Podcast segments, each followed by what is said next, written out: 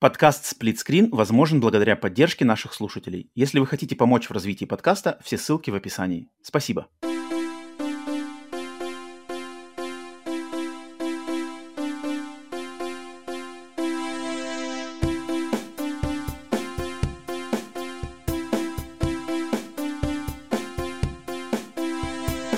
Приветствую всех, кто смотрит в прямом эфире, естественно, всех, кто слушает это в записи.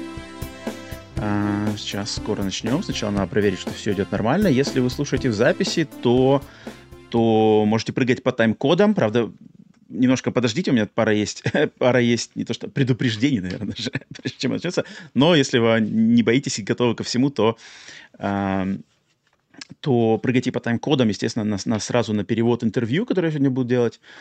А, и привет, привет, Сергей. А, скажите, пожалуйста, как меня слышно, как меня видно, чтобы было все нормально и чтобы все было окей, прежде чем, собственно, пускаться, пускаться в то, почему здесь все собрались. Так, вроде у меня все, все окей, да? Итак, сегодня у нас, если все окей, вроде никто ничего не говорит, поэтому Звук, картинка, окей, отлично.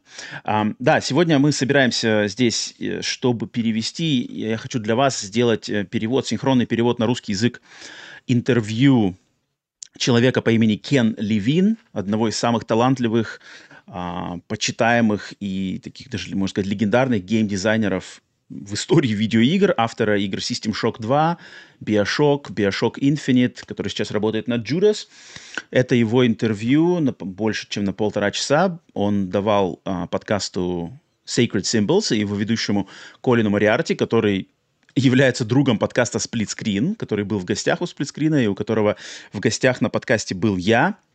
Если вам интересно, то в описании этого стрима а, или этого выпуска, где бы вы его не слушали, есть ссылочка на мой, на тот выпуск Sacred Symbols, где в гостях был именно я в прошлом году.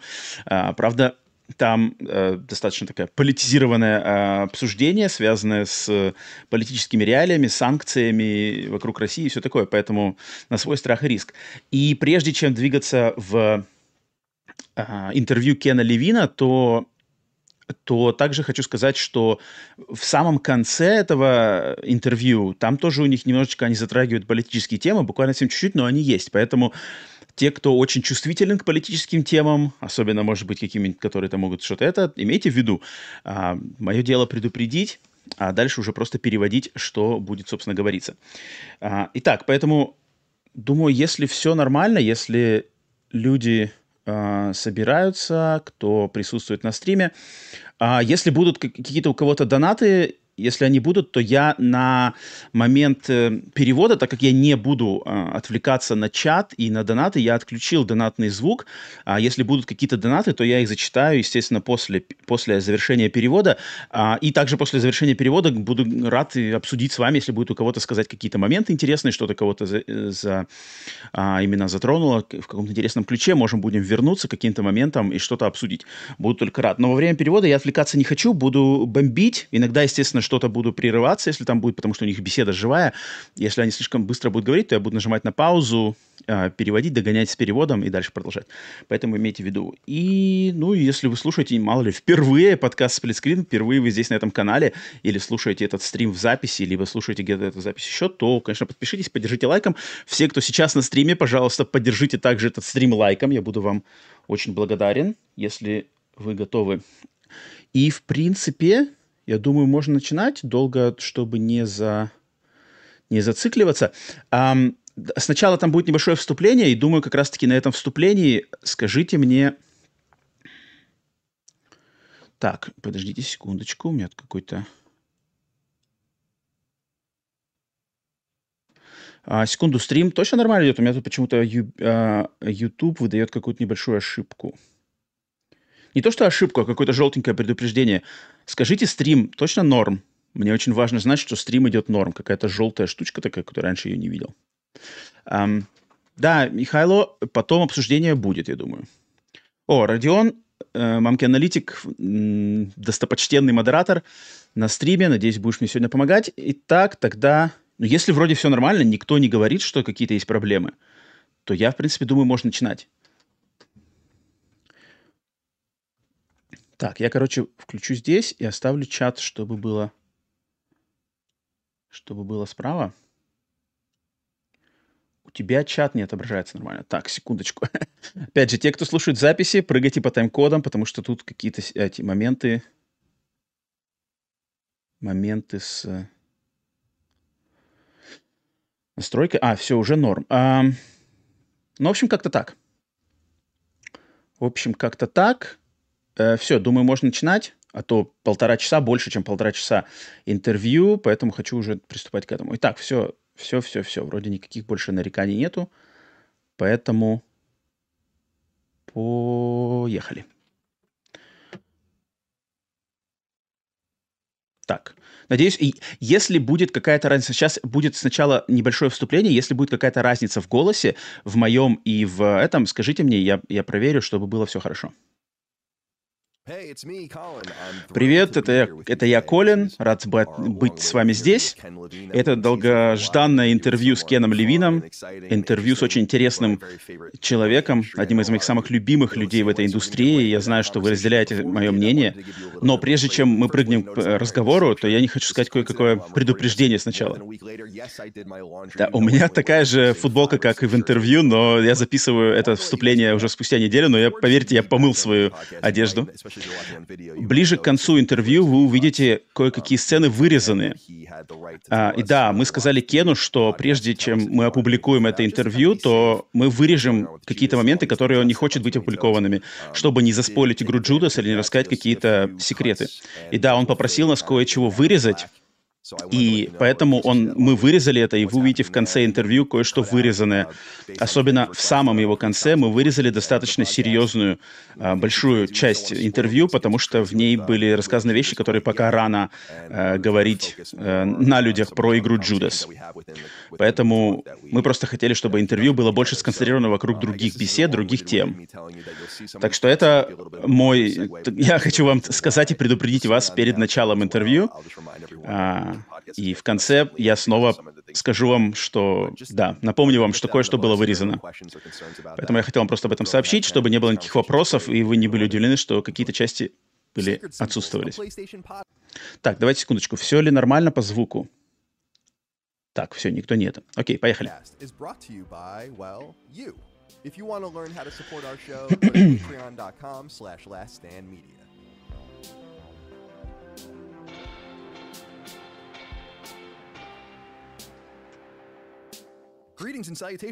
Всем привет, добро пожаловать на Sacred Symbols Plus подкаст про консоль PlayStation. Меня зовут Колин Морерти, и сегодня со мной очень особенный гость Кен Левин, а, сценарист, создатель Биошока, Биошока Infinite, профессионал в индустрии, долголетний, который сейчас работает над игрой Judas, игра, которую мы очень все ждем. Кен, спасибо за то, что пришел на шоу. Колин, спасибо, мы долго планировали это интервью, и да-да-да, спасибо, что ты нашел время сюда прийти.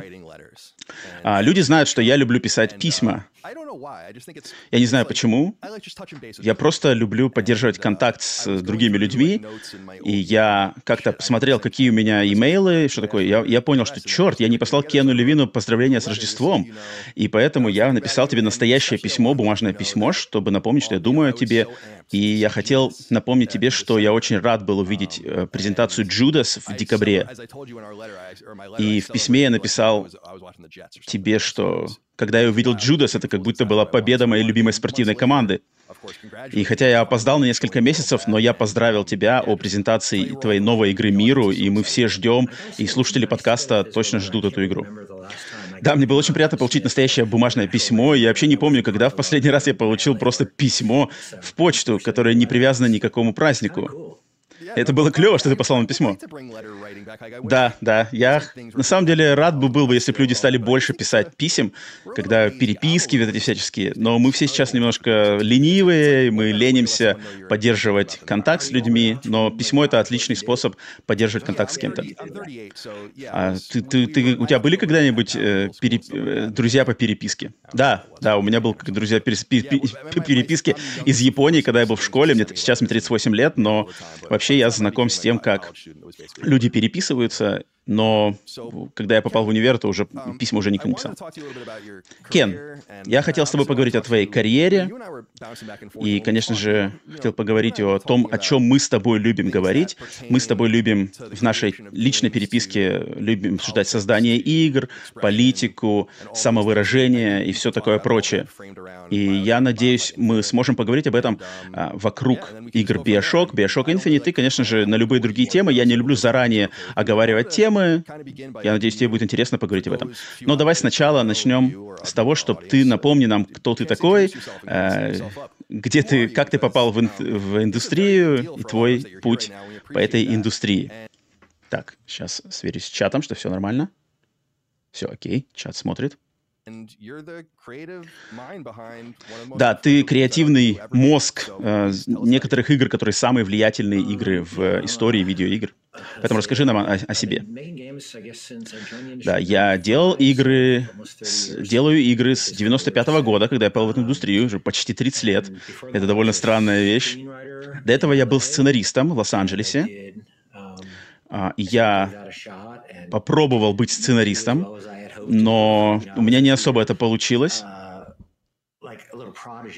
Я думал, что я был каким-то чудо-ребенком. У меня уже во время в университетских года был свой агент, мне оплатили билет первого класса в Лос-Анджелес. Я ел, обедал с воротилами Голливуда, но всего лишь написал сценарий для одного фильма, и фильм провалился, и все, и на этом закончилась моя карьера сценариста.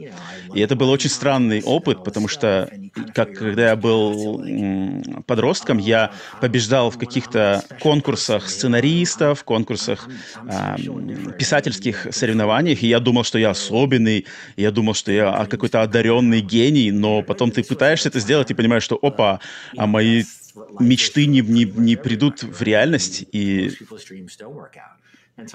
ты осознаешь, что у большинства людей их мечты не сбываются. Поэтому у меня был такой опыт в молодости, что я понял, что я свои амбиции не выполню, и меня он, на самом деле, этот опыт достаточно...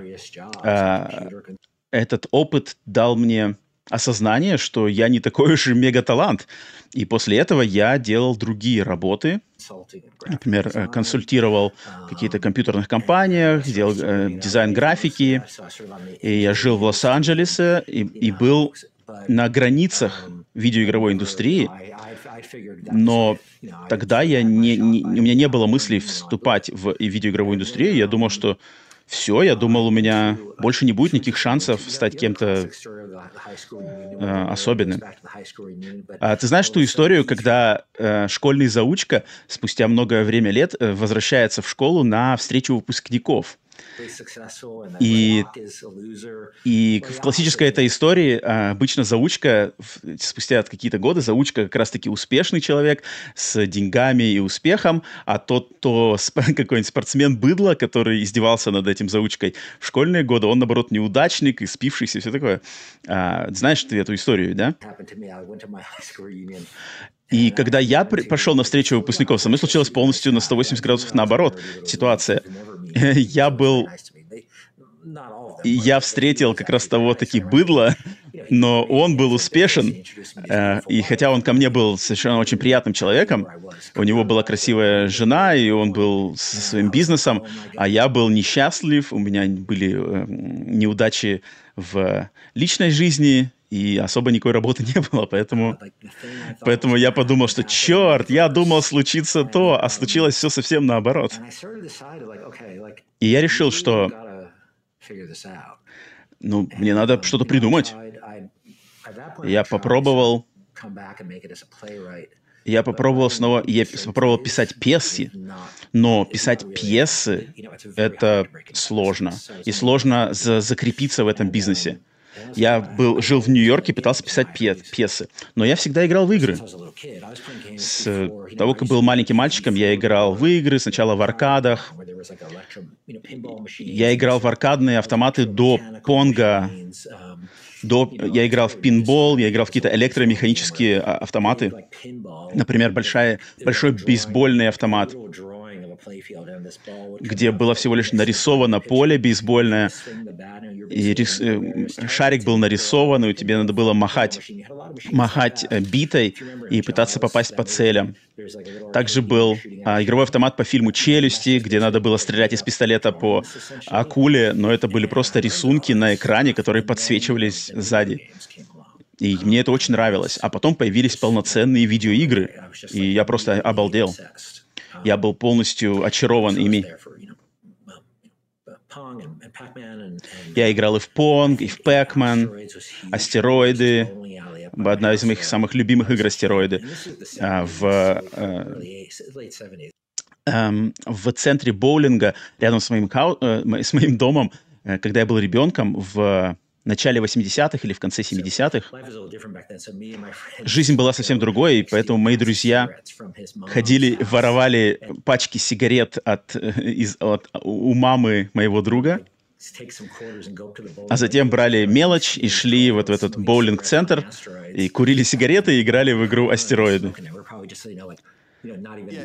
Но мы, может, мы, может быть, мы даже и не курили, мы, может, мы даже и не, не вдыхали дым, мы просто пытались быть крутыми парнями. И был фильм под названием The Bad News Bears, и в этом фильме был паренек, э, очень клевый парень, который курил, и ему было всего лишь 13 лет, но он курил с мотоциклом. Его играл актер Джеки Эрл Хейли, который также играл Роршака в фильме э, «Хранители».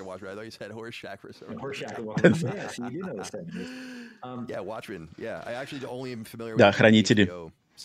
Да, я, я, к сожалению, «Хранители» смотрел только сериал на HBO. Um, Эх, как, как, как обидно это слышать. Извиняюсь. Я всегда любил игры. Всегда любил игры. Играл в игры всю свою жизнь. Я помню, брал у друга компьютер в 90-х, играл в цивилизацию, в XCOM, и все эти великолепные игры, Ultima Underworld, игра, которая повлияла на меня очень-очень сильно. Игра от компании Looking Glass до выхода игры System Shock 1. Это одна из самых первых игр. Да, и одна из первых игр, которые, за которую э, э известен я, это игра System Shock 2. Но я играл в игру Ultima Underworld задолго до этого. Эта игра была сделана до появления франшизы System Shock. И, скорее всего, Ultima Underworld — это как раз-таки было появление жанра Immersive Sim. Хотя это просто была бродилка по, при, при, по подземельям, ведь сверху по клеточкам надо было ходить по квадратику, по этому э, подземелью. Трехмерной графики там не было, как в играх Wizardry. Я помню, что я играл в Ultima Underworld, и я просто обалдел, что в этой игре ты сам становишься героем своих каких-то сюжетов и историй. Ты проходишь через события, которые другим людям даже с ними не приключаются. То, то, что называется emergent gameplay, то есть геймплей, который ты делаешь сам, игровые ситуации, которые ты сам себе делаешь по ходу игры. И для меня это было как момент прозрения. Если ты сейчас посмотришь на эту игру, то эта игра кажется очень примитивной. Это всего лишь маленькое окошечко, а остальную часть экрана занимал какой-то интерфейс. Конечно, она сейчас выглядит очень странно. Но тогда она меня просто поразила, и я стал огромным поклонником этой компании, Looking Glass. И спустя, несколько лет спустя, я был разочарован в своей жизни, я, я и после вот этой э, встречи выпускников я как раз-таки подумал, а что, может быть, мне попробовать э, себя в э, игровой индустрии? Может быть, там я найду себе место. И я подал заявку в компанию Looking Glass. И на мое, к моему удивлению, меня, мне купили билет на, на самолет из Нью-Йорка в Бостон, чтобы пройти интервью. А, я поехал туда, я, меня делали, э, у меня брали интервью а, на работу весь день, я со всеми познакомился и, к моему великому удивлению, получил там работу. И вот как я попал в игровую индустрию. Я стал работать над игрой с человеком по имени Dark Church, игра, которая стала первой частью Thief, вор. И эту игру я видел, как она строила с самого начала. Там я присутствовал полтора года. И я решил, что по причинам, которые по причинам, которые то есть спустя полтора года работы в Looking Glass я по причинам, которые могли бы сейчас мне в данный момент жизни помочь, но тогда они меня подтолкнули начать уйти из Looking Glass и начать свою собственную, э, открыть свою собственную компанию с двумя э, партнерами. С Робом Ферменом и Джоном Чей. И мы организовали компанию Irrational Games. И мы стали работать уже вместе с компанией Looking Glass и начали работу над игрой System Shock 2, которая как раз-таки нас и а, а, ознаменовала наше а, прибытие в видеоигровую индустрию. Не знаю, насколько хочешь ты, чтобы я уходил в подробности, но потом я сделал Bioshock, еще другие игры, Bioshock Infinite, и вот теперь я здесь. Да, очень интересно. А, Мое знакомство с твоими играми начинается с Биошоком как раз-таки. И как я и сказал раньше, я уверен, когда я говорю про игру Bioshock, таких игр мало. И ты, я уверен, ты знаешь, что, может быть, Bioshock не настолько а, велика в своих продажах, цифры ее продаж не настолько будоражат мозг, как другие продукты издателя Take-Two Interactive — но эта игра обожаема людьми, и она влияет на другие игры, продолжает влиять уже спустя такое время после ее выхода. И когда я работал, когда игра Bioshock вышла, я работал в IGN, и когда она вышла, она просто взорвала мозг всем работникам IGN. И она остается одной из тех игр, которая рассказывает историю, погружает людей в себя. И эта история, мало кто может с ней, мало кто может с ней а, сравниться с историей, которая рассказывается в первом Биошоке. И да, о Биошоках а, очень много людей разговаривали, поэтому я не хочу повторяться, но хочу тебя спросить, ты удивлен тем, насколько влиятельна эта игра, насколько люди о ней помнят и насколько она а, даже кого-то заставляет начать делать свои собственные игры, просто основываясь на их впечатлениях от Биошока. Недавно мне кое-кто сказал, что и, и до этого мне такого не говорили. Мне кто сказал, что когда я был маленький, я рос, мне было всего лишь... Э, это было 15 лет назад, игра вышла 15 лет назад, поэтому человек был подростком. И сейчас, уже спустя 15 лет, человек играет в Bioshock 1 уже со своими детьми. И это очень клево. Получается, что следующее поколение уже растет на моей игре. Но на самом деле невозможно. Я никогда не был таким человеком, который, когда работает над игрой, уверен в том, что да, моя игра изменит мир. Нет, просто ты работаешь и думаешь, а, игра вроде как клевая. Но чаще всего ты работаешь над чем-то, что ты сам считаешь классной игрой, но, может быть, другие люди даже не думают, что она классная. Потому что никто не думал, что, например, никто из нас не думал, что игра System Shock 2 будет такой влиятельной. Мы просто хотели доделать игру. И Bioshock, и, наверное, мы поняли, что игра станет важной, когда мы впервые дали игру Bioshock в руки поиграть обычным людям. Тогда мы поняли, что, скорее всего, у нас какая-то мощная игра. Это было в э, пресс, пресс-показе в Нью-Йорке.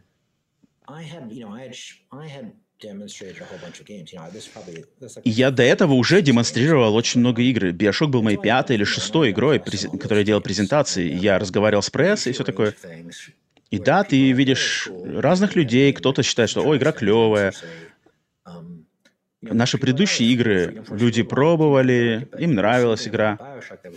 Но именно вокруг Биошока была очень особая атмосфера, что людям она нравилась как-то по-особенному. Мы не хотели ничего сглазить, но мы понимали, что у нас, что у нас времени оставалось не так много, и мы просто решили, что, слушайте, вроде народу нравится, и как мы, а как мы можем это использовать, чтобы сделать игру еще лучше? И мне очень нравится общаться с людьми, которые играют в наши игры. Мы делаем очень много игровых тест тестов. Нет, мы не делаем, не делаем тестовые группы, чтобы люди говорили нам, как дизайнить игру. Нет, мы даем в нее поиграть людям, когда игра уже, в принципе, готова. Готовый продукт, практически готовый продукт, мы даем поиграть людям, потому что очень сложно э, очень сложно посмотреть на свое собственное создание с другого ракурса. И, например, над игрой Judas уже пару лет люди играют в Judas, и мы от них получаем фидбэк.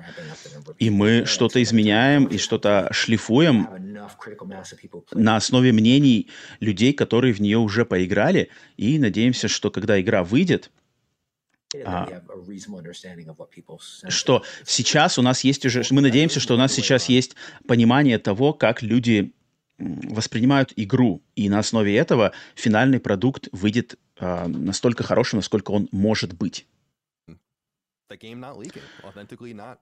А, я хочу вас поздравить, что игра не была слита, существование игры не было слито. Ты мне лично в личной переписке сказал ее название и о чем игра давненько, но я, конечно, никому ничего не рассказал. И многие игры сливаются, но с твоей игрой вам повезло, вы смогли именно сделать анонс, который всех поразил и удивил.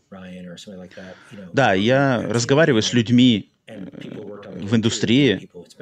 Многие люди уже видели игру, люди над ней работают, люди соприкасались с этой игрой, но никто ничего не слил про нее. Все, кто про игру эту, про Джудас, кто-то что-то знал, ничто никому не рассказал. Я очень благодарен им за это. Потому что, мне кажется, это довольно обидно, когда команда работает над игрой, и игру сливают, информацию об игре сливают в интернет, и люди узнают об игре не в правильном ключе. И это очень может быть расстроить и деморализовать команду, работающую над ней. Я понимаю, почему это происходит. Я понимаю, что это что это мотивации прессы, они любят сливать, они любят громкие заголовки. Но для команд разработчиков это очень серьезный удар. Да, а, я руководствуюсь принципом, что если люди дают мне какую-то инф- информацию, и если мне кто-то что-то говорит, и я могу эту информацию подтвердить с другим источником, и тогда ее опублика- опубликовать, то я это делаю. Но если люди мне просто в личной переписке что-то говорят или что-то показывают, то нет, в таком случае я не буду ничего раскрывать. Um, вот мой принцип. Но, но я хочу спросить тебя, я по-другому не, не знаю, как это вопрос сказать. Я написал, что био, у, у игры Bioshock есть некоторая, некоторая серьезность и более утонченный, утонченность в этой игре. И я хочу спросить тебя, согласен ли ты с таким утверждением, что сейчас 15 лет прошло с ее выхода, согласишься ли тем, что, что игра, она более вдумчивая, более серьезная, не только в ее теме, в тематике и в сюжете этой игры, но и в том, как она этот сюжет и сама себя подает игроку. Мой брат и я, э, мы с ним тоже ведем подкаст ретро, ретро-геймингов, э, ретро, подкаст про ретро-гейминг. Э, пару лет назад мы переиграли в первый Bioshock um, uh, и поговорили о нем. И я очень был рад, что мой брат uh, тоже поиграл в нее, и она ему очень понравилась. И мы были в полном восторге как, от, от таких решений, как, например, аудио, аудиодневники, аудиозаписки помогают тому, чтобы игра не тормозилась, что ты, ты игра продолжалась даже когда ты слушаешь аудиозаписки. И игра таким образом получается очень динамичной и очень глубокой одновременно. И когда вышел ремастер для PS4, я настолько был рад снова в нее поиграть. И Bioshock — это одна из тех игр, которую я хотел бы забыть и поиграть с нее с нуля снова. Я хотел бы все свои впечатления от этой игры забыть. Это такая игра. Я уверен, что я думаю, что в этой игре как раз-таки есть та самая глубина. И согласен ли ты с моим э, высказыванием и с тем, что игра стоит выше многих других игр в этом плане? Я думаю, что люди, и я сам, играют в разные игры по разным причинам. Я играю в игры Марио для просто ради гениального дизайна и механик, этих механик, и как, э, как научить э, людей механикам Марио, как, э, чтобы люди играли, чтобы люди все прекрасно понимали. Э, гениальный подход именно к механикам геймплея, э, который сделал Миямото в этих играх. Но Bioshock, я не уверен, что глубина и э, глубина и утонченность это правильная формулировка описания этой игры. Я думаю, что главная разница в том, что я пришел в видеоигровую индустрию с немного другим, с другим запасом книжек, фильмов и телесериалов, чем другие создатели игр, геймдизайнеры. То есть мой, о, мой собственный багаж э, насмотренности, начитанности э, какими-то фильмами и книжками был другой. Он отличался от других э, создателей игр. Um, и, например, я никогда особо не читал м, фантастику или фэнтези. Я смотрел много таких фильмов, и я играл в настольные ролевые игры, я играл в видеоигры, но я любил пьесы. Я читал, например, Теннесси Уильямса, Еврипида, э, э, короче, греческие, греческие пьесы, греческие трагедии, немецкий экспрессионизм, архитек... увлекался архитектурой, дизайном. Это оттуда стиль биошока арт-деко появился, или нет? Я расскажу попозже, откуда появился стиль арт-деко в биошоке.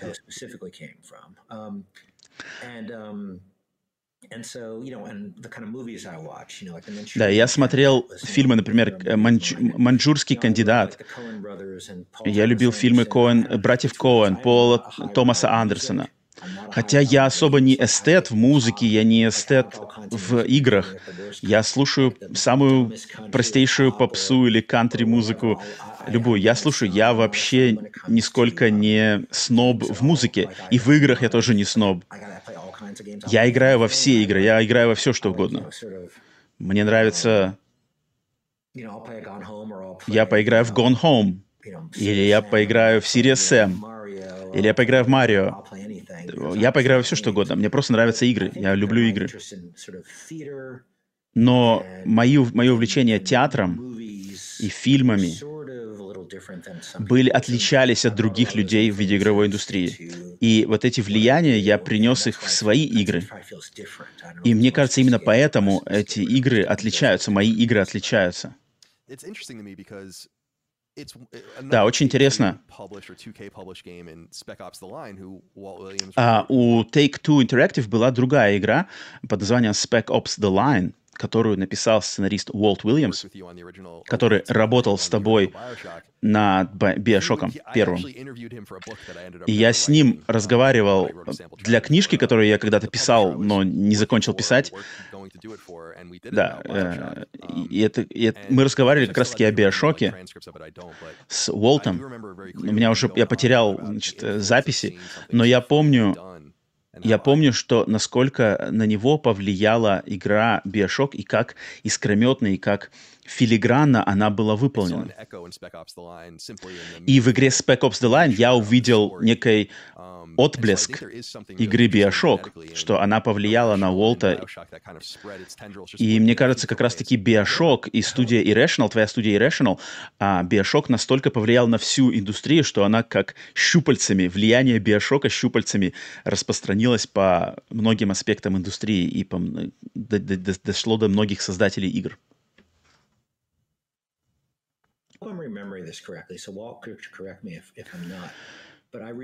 Я надеюсь, что я правильно помню.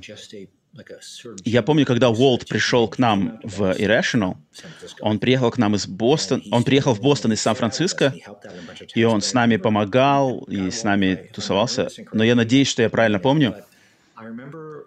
Но я помню, что он делал скриншоты для прессы. И он показал мне скриншоты, и я постоянно отвергал его скриншоты. Я помню, что потом он мне сказал, что этот процесс пред, предложения скриншотов и моего а, отказа от его скриншотов, для него этот процесс был одновременно и очень раздражительным, но и очень поучительным. Так, стрим, на всякий пожарный проверю, идет ли стрим. Стрим идет. Да, так.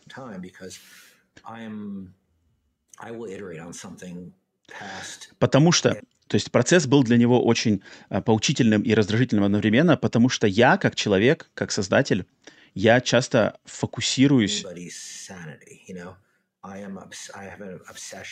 я могу повлиять на душевное состояние других людей. Я это знаю про себя. У меня есть обсессивная нотка. А, я очень э, обсессивно фокусируюсь на каких-то деталях чего-то. Um, Когда я пишу свои сценарии, мои сценарии должны быть когда я пишу сценарий, э, корректировщикам надо очень много в них исправлять, потому что в них много опечаток и ошибок. Но когда я их пишу, мои сценарии, и смотрю на экран, я прямо без устали погружаюсь во все самые-самые мельчайшие детали и подробности, и это может свести с ума других людей но у меня есть способность видеть игру как геймер. Я могу видеть игру не так, как человек, который уже тысячу раз видел эту игру. У меня просто получается освободить свой мозг и увидеть игру как будто бы с нуля, как будто я ее вижу в первый раз. И я смотрю на скриншот, и я могу представить, как этот скриншот выглядит для обычного геймера. И для других людей это может быть истощающим подходом, потому что я отвергаю многое, мне не нравится, не нравится, людям это не понравится. И для Уолта как раз-таки, наверное, мой подход был достаточно надоедливым и сложным. И в конце разработки Уолт сказал мне, что типа я понимаю, почему ты такой. Я понимаю, почему ты себя так ведешь. Но я понимаю, что, наверное, многим людям со мной сложно работать, потому что люди просто хотят после сложного рабочего дня пойти домой и расслабиться, а они не хотят со мной сидеть и в 50-й раз проверять какие-то подробности разработки или игры. Но я считаю, что единственный способ найти, достигнуть того качества, которое я хочу, это не какой-то гений, а именно вот это упор на подробности. Просто смотреть на игру снова, писать, заново писать, исправлять, пробовать. Я не гений. Я просто постоянно продолжаю работать над своим проектом и над его мельчайшими деталями.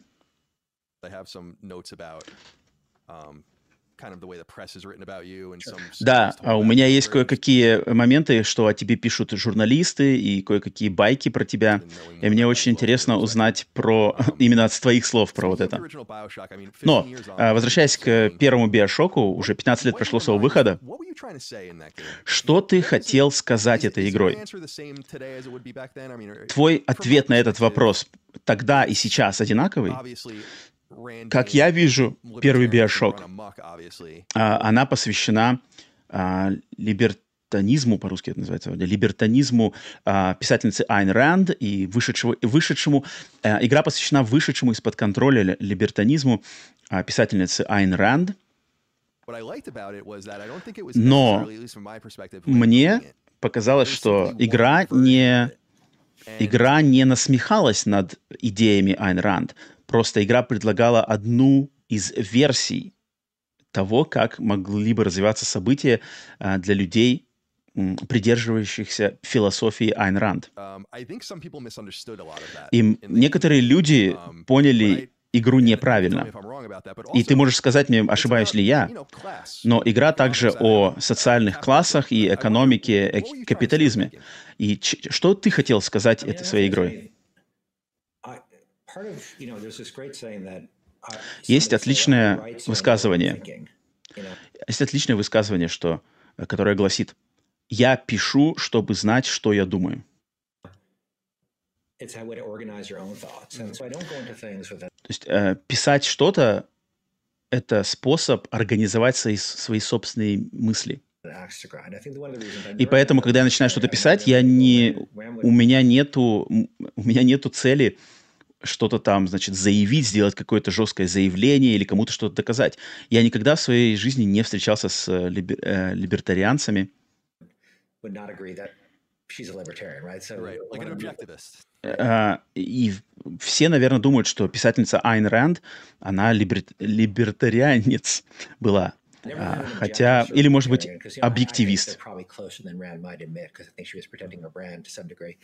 А, но, наверное, и другие люди, которые придерживаются либо либертарианства, либо объективизма, они, может быть, даже ближе к этим идеям, чем сама Айн Рэнд, потому что, скорее всего, Айн Рэнд писала, чтобы сделать, так сказать, свой фирменный стиль в каком-то смысле.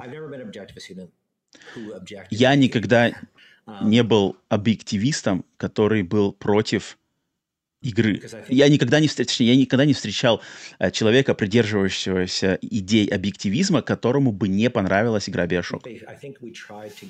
Потому что в этой игре мы попробовали... Мы попробовали предложить эти идеи с более рациональной точки зрения. Я не хотел быть как рефери, как судья. Я просто попытался понять, что если ты пишешь какого-то персонажа, ты не можешь их судить. Даже если ты пишешь самого злобного негодяя во вселенной, даже если ты пишешь самого злого злодея, они герой, они, явля... Э, они все равно являются героем своей собственной истории. Это не значит, что они герой для всех остальных, но сами себя они считают героем своей истории. И я думаю, что если ты... И если ты не попытаешься понять, откуда появляется а, зло, откуда появляются плохие начинания, особенно в самом себе, то ты, наверное, можешь сам оказаться в очень плохих э, окончаниях. Можешь, можешь м, познать плохой конец.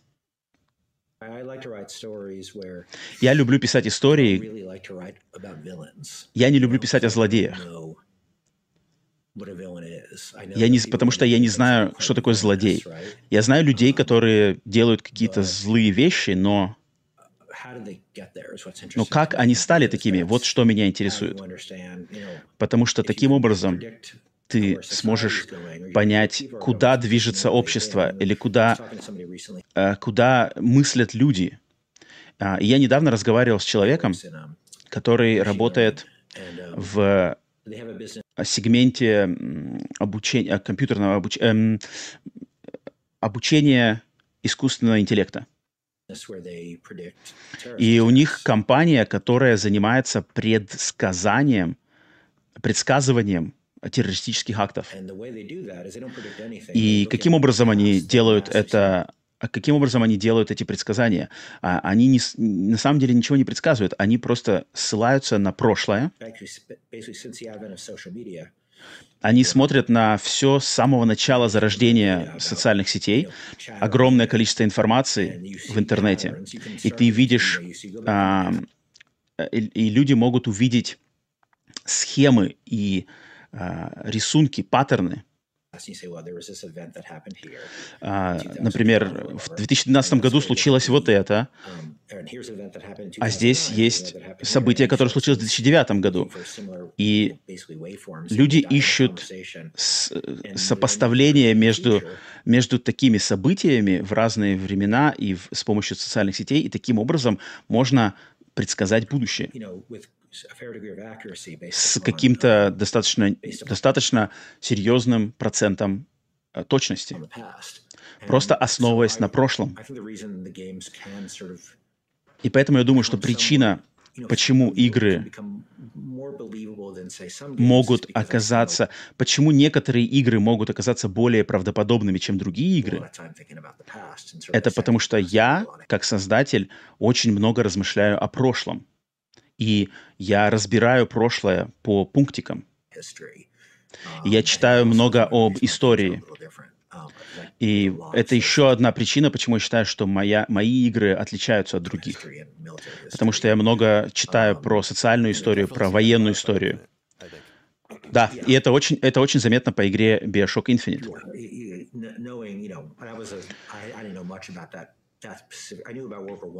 Я на самом деле я на самом деле знал многое о Первой мировой войне, но я не знал многого о Фендиасек и о, э, о эпохе, эпохе проц... процветания. Um, да, я э, не знаю, как она произносится по-французски, потому что я, хоть я французский 6 лет изучал, но я все равно ничего не умею по нем, на нем говорить. So, um, I, I think that it's, it was, it was, you know, it's all my weird nerdy hobbies coming together. So. I don't really try to say anything. I'm like, well, what do I know something about? Uh, на самом деле просто все мои uh, такие задротские хобби, они сошлись в одно целое и самовыразились в моих играх. И я пытаюсь в своих играх говорить о чем-то, что я сам знаю. И как я могу использовать то, что я знаю, для рассказа интересной, интересного сюжета, интересной истории.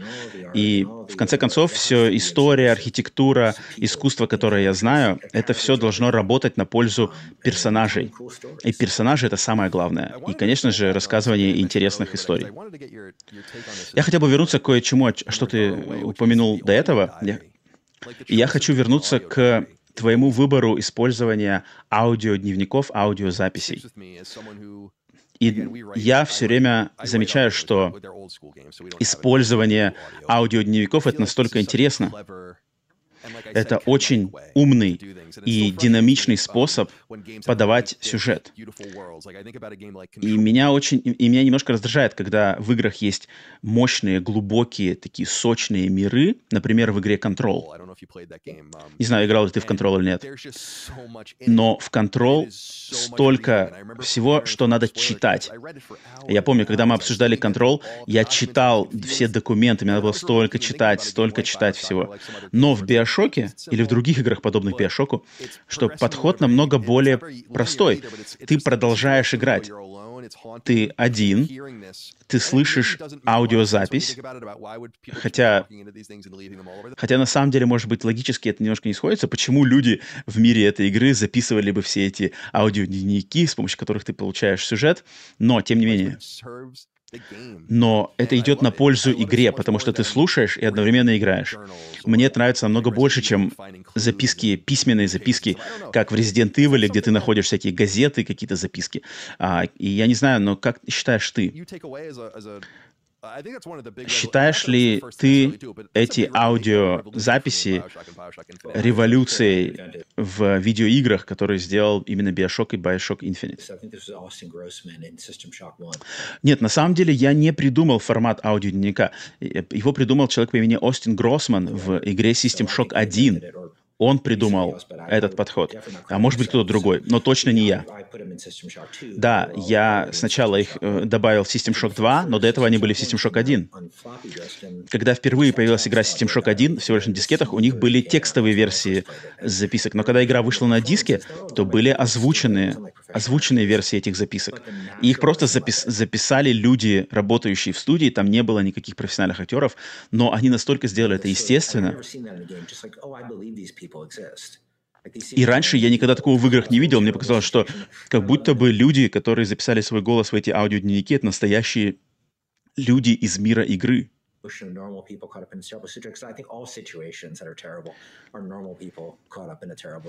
Потому что обычно, какая бы ситуация ужасная ни была, в эту ситуацию попадают обычные люди. Никто не рождается воином, никто не рождается лидером. Люди просто, обычные люди попадают в ситуации и пытаются разобраться в них. И мне очень нравится ощущение, которое ты получаешь от соприкосновения с какими-то людьми, попавшими в экстраординарную ситуацию. И мне кажется, гений аудиодневников, который придумал... Ой, сорян, сорян, сорян. Так, э, секунду. Реклама выскочила из ниоткуда вдруг. Сейчас я ее пропущу. А, да, и я, я считаю, что гений а, того, что гений аудиодневников, как их придумал Остин в игре System Shock 1, потому что эти дневники, они не, не могут быть слишком длинными. И это бросает тебе вызов как писателю. И я помню, что Дрю Митчелл, э, человек, который помогал мне э, и который помогает мне в плане сценария и сценария для игры Judas, Мы писали для Judas точно так же I said, okay, аудиозаписки, и мы Bioshock? писали для них сценарий. about the right length. Э, И мы пытались решить, а насколько длинными должны быть эти аудиозаписки. Но я сказал, давай сделаем такими же, как были в Биошоке, потому что там они вроде бы как раз-таки по продолжительности правильные. only like 100 words or something. They're not И они, long. почти And все из них, они примерно где-то по 100 слов содержат в себе. Они не особо длинные. Да, и потому что они такие не особо длинные, потому что ты должен быть осторожен э, с, э, с тем, что и насколько а, долго ты пытаешься рассказать. Ты их, да, да, их надо писать и заново переписывать, потому что есть, есть кое-какое to преимущество, потому что они похожи на исповеди. Потому что ты пишешь их, и многие писатели пишут сцены с диалогами. А, В этих в аудиозаписках не стоит полагаться на сцены диалогов, потому что э, очень странно получается, когда ты слушаешь э, диалог двух людей в аудиозаписи. Это странно. А вот в аудио, в аудиозаписи лучше делать монолог, потому что это как будто бы исповедь персонажа, как в пьесе Шекспира. Это подача и механизм подачи мыслей персонажей. И ты можешь that очень хорошо узнать персонажа А, через такие монологи.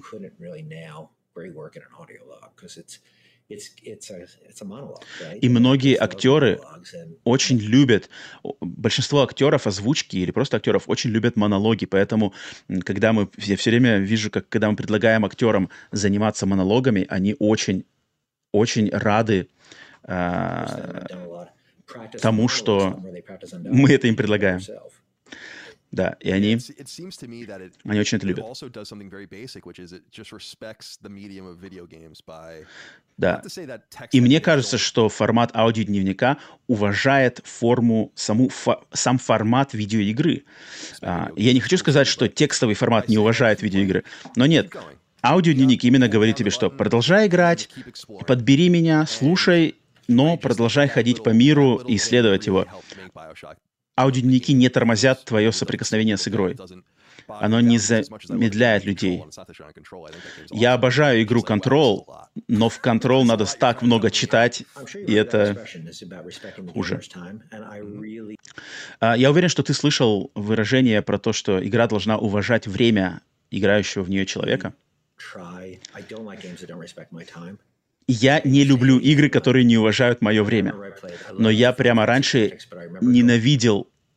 И, например, я помню игру Final Fantasy Tactics, когда я в нее играл. я помню там заставки. Я на самом деле не очень люблю сюжеты игры. Может быть, это кого-то удивит, но я не люблю в играх сюжеты. Я играю в очень много игр жанра стратегии или много игр без сюжета, потому что сюжеты и какое-то повествование я больше всего получаю от фильмов. but um, Но um, um, Надо надо обязательно уважать время играющего. И аудиозаписи отлично это делают, потому что тебя, она тебя не тормозит, и, и я- don't именно поэтому я тоже не люблю заставки. Я люблю играть, я люблю играть, я не люблю, когда нас продолжают. game, you know, long Но люди бывают разные. Например, Нил Дракман, он пишет свою игру, и у него в играх очень длинные заставки, и люди любят смотреть заставки в играх. Нила Дракмана. Но я человек, я больше именно геймер. Я люблю просто продолжать играть. Я не люблю, когда меня тормозят. Да, я полностью с тобой согласен. Я очень люблю игру Far Cry. Для меня это просто идеальное попкорновое развлечение. Я особо не парюсь на персонажами и сюжетом, но мне нравится в нее играть. Так, Bioshock вышел в 2007 году. И-. И с 2007 года в индустрии, видеоигровой индустрии, очень много изменилось в относительно политизирования индустрии и самовыражения внутри индустрии. I wonder, was broaching even kind of basic topics like class? Was that something that Take Two as a publisher had any? Я хочу спросить тебя, когда вы в игре Bioshock затронули такие даже вроде бы, казалось бы, простые темы, как разница между социальными классами. Издатель Take-Two. а, был- были ли у издателя Take-Two какие-то проблемы с тем, что вы затрагиваете достаточно такие э, политизированные темы, или они просто сказали вам, что занимайтесь тем, что угодно? Um, Потому что существует мнение, что компании не любят затрагивать темы, э, которые могут кого-то обидеть, либо которые затрагивают политику. Но я думаю, что самые лучшие издатели, они дают просто креативным людям делать то, что креативные люди хотят делать. А Скажи, пожалуйста, в 2007 году было ли какой-нибудь какой негатив со стороны издателя относительно тех тем, которые поднимал Биошок? Yeah, well, so it wasn't really, about, well, it was sort of about class. It was indirectly about class because the little sisters, the fact that you, А, Да, игра Биошок, она была про социальные классы, но она была социальной, она затрагивала социальные классы не прямым текстом. А, Потому что маленькие сестры в этой игре, ты мог собирать that almost ты мог а, как-то поглощать маленьких сестер, и этот момент с поглощением маленьких сестер um, Он почти был удален из игры, потому что а, издатель Take-Two именно этот момент с поглощением маленьких сестер а, сказал, что нет, этого в игре быть не должно. Но у нас был человек, который работал в Brad Gobi. а, он был креативным руководителем, его звали Брэд Гоби, Грег Гоби, и он верил в нашу игру. И он был таким сумасшедшим французом. Он очень был полон, полон э, задора по этой игре и очень-очень умный человек. You don't often have like publishing side producers who are really into like like yeah, Greg came out and worked at the studio for months on the game. You know, like he- Да, и он приезжал к нам в студию и помогал нам работать над игрой. And, um, Очень умный человек. И он-. И он пошел в, к издателю и сказал им, что без концепта поглощения маленьких сестер игра не будет существовать. Она не имеет смысла. Um, Потому что-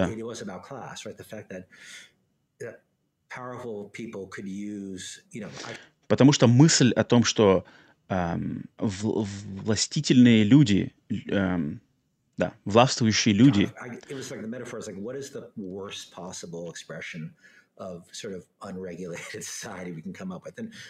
Да, потому что это была самая, это была метафора на то, как показать самое ужасающее воплощение а, общества, в котором нет э, контроля. Контроля не, не регулируется. Это метафора. Маленькие сестры в игре Биошок — это метафора. Она отлично сработала, потому что она шокировала людей. Сам концепт был шокирующий.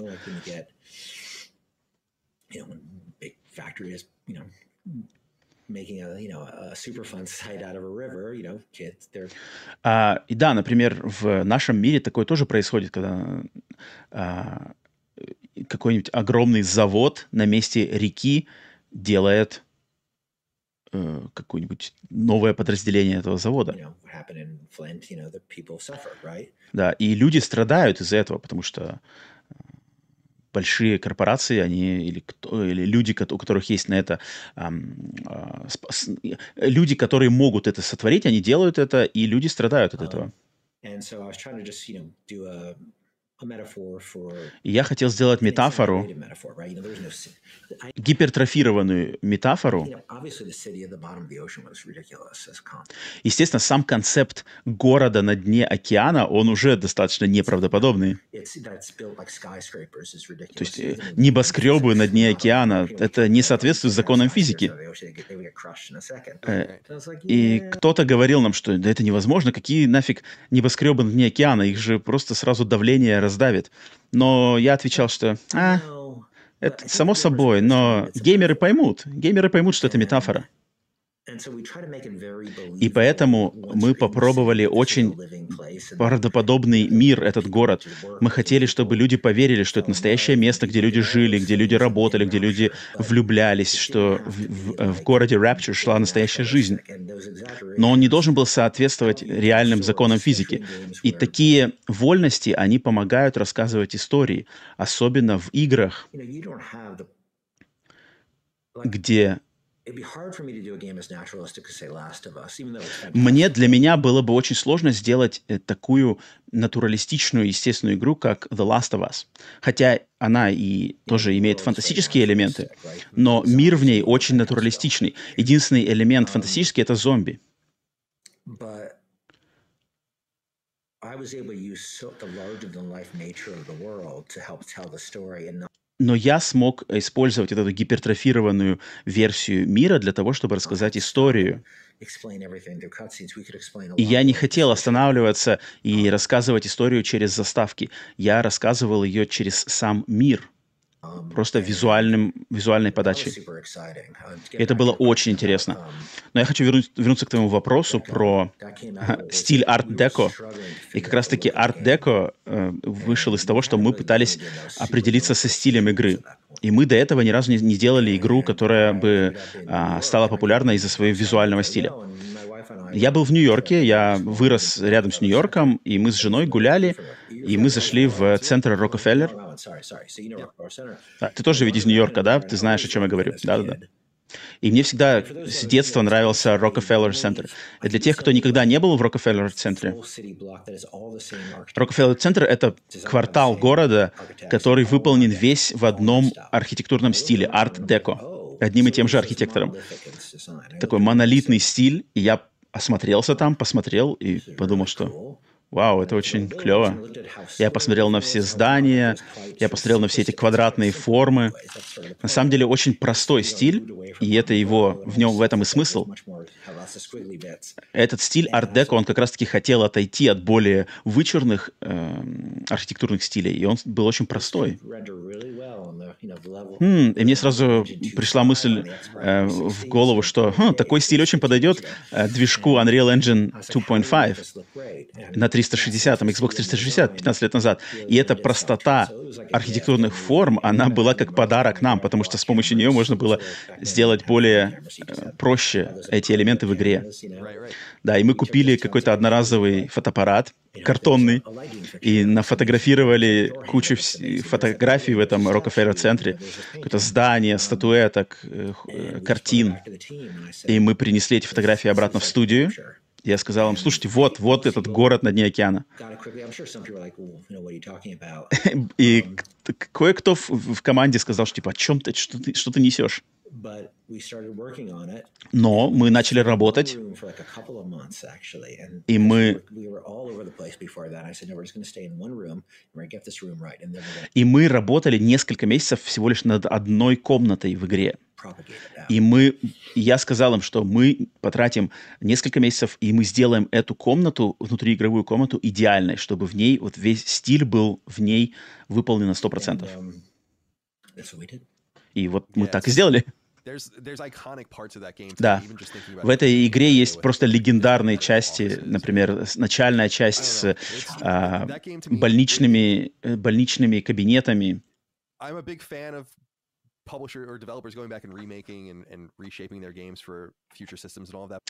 я очень люблю, на самом деле, подход, э, когда разработчики возвращаются к своим играм и как-то ремастерят их или переделывают для более современных игровых систем.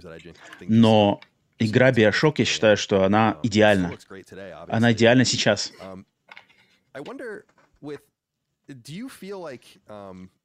Считаешь ли ты, было ли сложно делать следующую игру после такой игры, как Bioshock 1? Твой следующий проект Bioshock Infinite. Как вообще, насколько сложно делать следующий проект после такого успеха? Э, какие, какие были, какое у тебя было настроение после выхода Bioshock 1? Э, да, Э, ты, наверное, единственный в мире человек, который мне будет сейчас сострадать со мной вместе. Но да, это очень сложно находиться в этом пострелизном моменте. И да, я понимаю, что это звучит очень глупо и достаточно нелепо, потому что мне супер повезло, что я сделал игру, настолько популярную игру, но это как ловушка. Потому что ты начинаешь думать, что хм, я сделал такой проект, и мне теперь надо будет сделать его снова. И до этого мои ожидания были...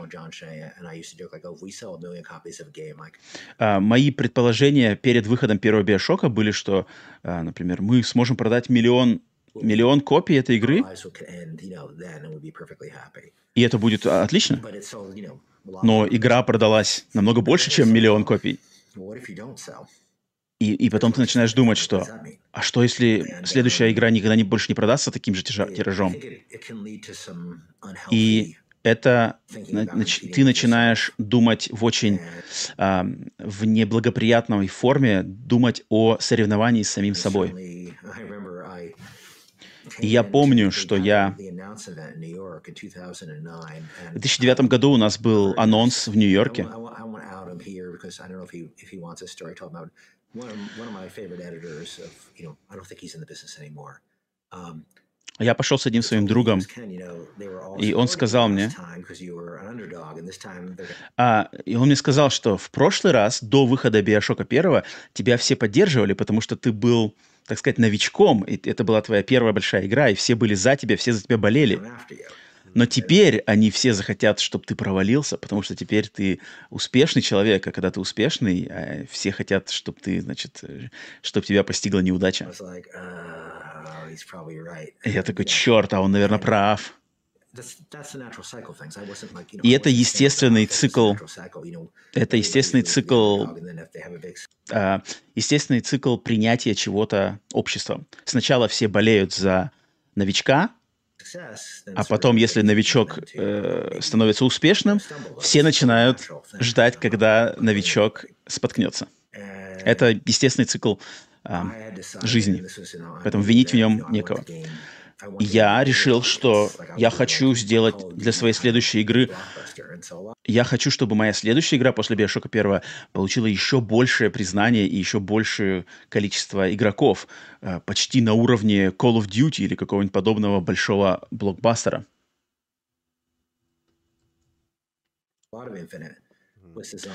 И поэтому Bioshock Infinite была сделана как раз-таки в попытке найти более широкий, э, широкую аудиторию. И проблема на самом деле была в том, что я не такой геймер, который играет вот в эти большие блокбастеры.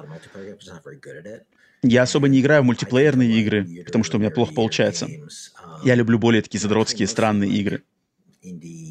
Я по большей части играю в инди-игры, рогалики, стратегические игры, XCOM или какие-то такие странные игры. Э, тебе игра Marvel Midnight Suns понравилась, которая сейчас популярна? О, мне очень понравилась Midnight Suns. Я большой поклонник э, человека Джейка Соломона, который один из создателей игры Midnight Suns. Он гений. И какую, какую бы игру он дальше не делал, я буду обязательно в ней играть. Да.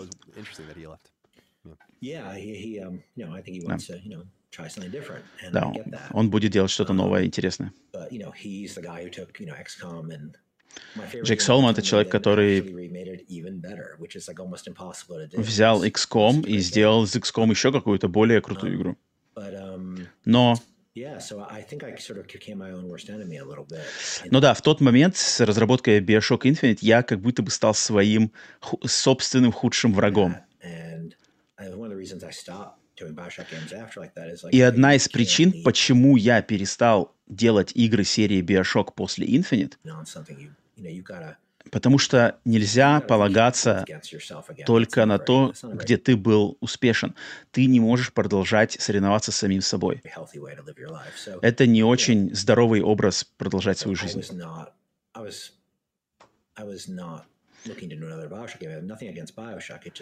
я не, не хотел делать еще одну игру в серии Bioshock. Я ничего не имею против серии Bioshock, но работа над Bioshock Infinite была не очень а, приятным процессом, потому что я сделал для себя вот эту ловушку. Yeah, that's interesting. I um Да, это интересно. it's funny in some ways talking about how people are going to go or be harder on you or go after you. Also, I think the kind of consciousness of game Да, интересно осознавать, что люди а, после твоего успеха, люди будут более критично, критически к тебе относиться. И мне кажется, мне кажется, общее, общее сознание, групповое сознание а, игровой журналистики и всех этих сайтов, социальных сетей в то время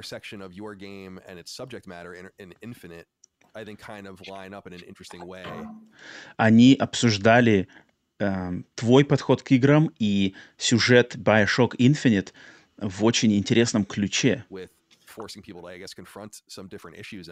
Потому что игра Bioshock Infinite заставла- заставляла людей ам, соприкоснуться и посмотреть на кое-какие интересные социальные проблемы.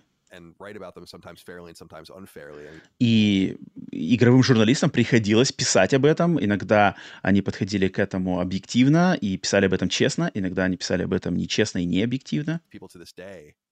Но люди- Но люди и по сей день обсуждают, например, а, предполагаемые моменты, расистские моменты в игре Bioshock Infinite.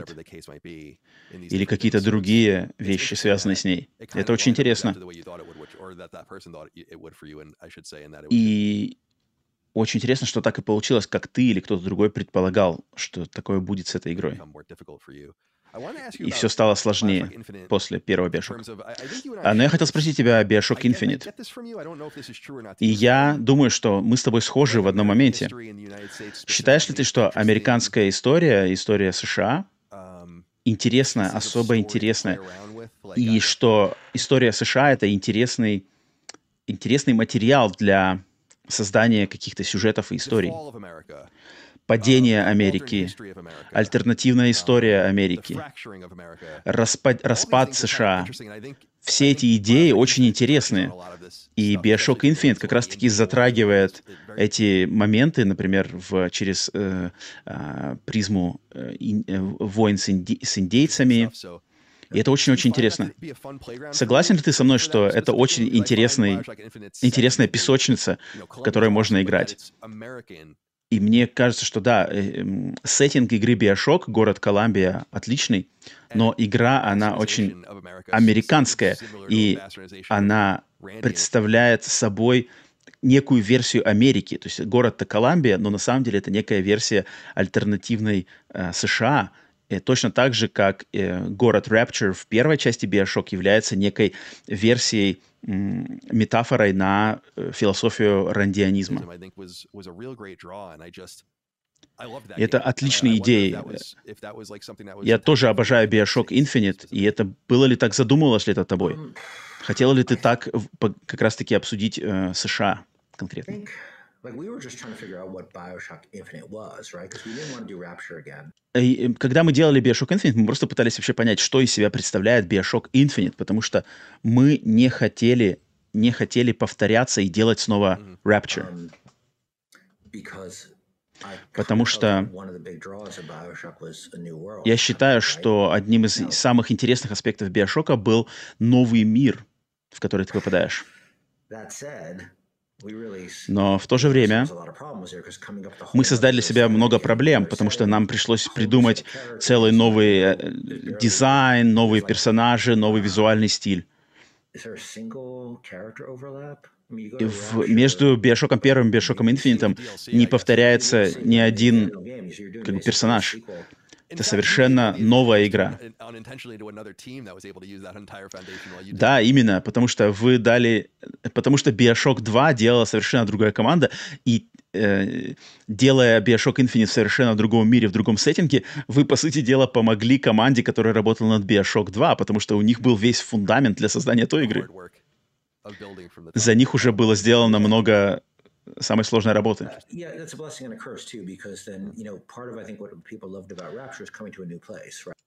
Да, но это является как э, и благословением, так и проклятием, потому что многим людям понравилось, понравился город Rapture в первом Биошоке именно а, своим аспектом попадания в новый мир, в новое место, которое раньше никогда не видели.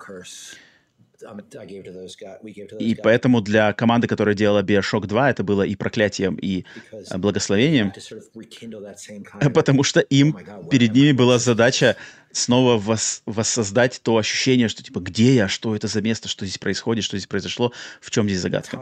И это сложно. Но придумывать совершенно новое место, это тоже очень-очень сложно, и мы долгое время потратили на это. И мы просто долгое время просто обсуждали, чем является игра Bioshock. Если она не в городе Rapture, чем она является? И мы подумали, что история Америки — это очень интересная часть Биошока, потому что Rapture — это тоже а, момент с историей Америки. И мы думали о... И поэтому мы думали о том, окей, если у нас история, то в- какая история, какая часть истории? Может быть, 1780 год примерно? Но проблема в том, что от точки, с точки зрения с точки зрения игровых механик в игре в, про- э, в игре действия, которое происходит в 1780 году, недостаточно технологий, чтобы придумать интересные игровые механики. Но, а- а- но в в первом-то Биошоке было же очень много технологий, очень много механизмов, которые были неотъемлемой частью игры. And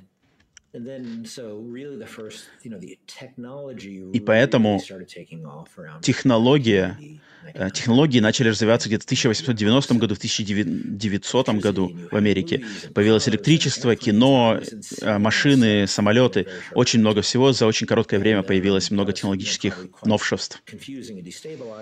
И это было достаточно странным и дестабилизирующим временем для людей. Я начал читать об этом периоде в истории. И у нас не было такого явного вдохновения, как стиль арт-деко, чтобы нас на- направить в правильное русло. Мы немножечко затронули стиль арт-ново, um, но, но мы в конце концов определились с стилистикой неоколониального стиля, очень американского неоколониального стиля, yeah, архитектурного. и неоклассицизма. из, из той эры, и мы стали вдох- черпать вдохновение от стиля того времени и такого более гипертрофированного, опять же, подхода. И вот как получился город Колумбия. Да, Колумбия- amazing. Колумбия — это великолепный сеттинг. И мне нравится комбинация. я хочу вернуться к вопросу, который я раньше тебя спрашивал. Смысл и тема- тематика игры. Когда вы в Bioshock Infinite стали, взяли тему США и истории США, и какие-то очень такие черные пятна, черные моменты в истории а, США, был, был ли издатель опять был недоволен? Я никогда не разговаривал с издателем на эти темы. Скорее всего, после успеха Биошока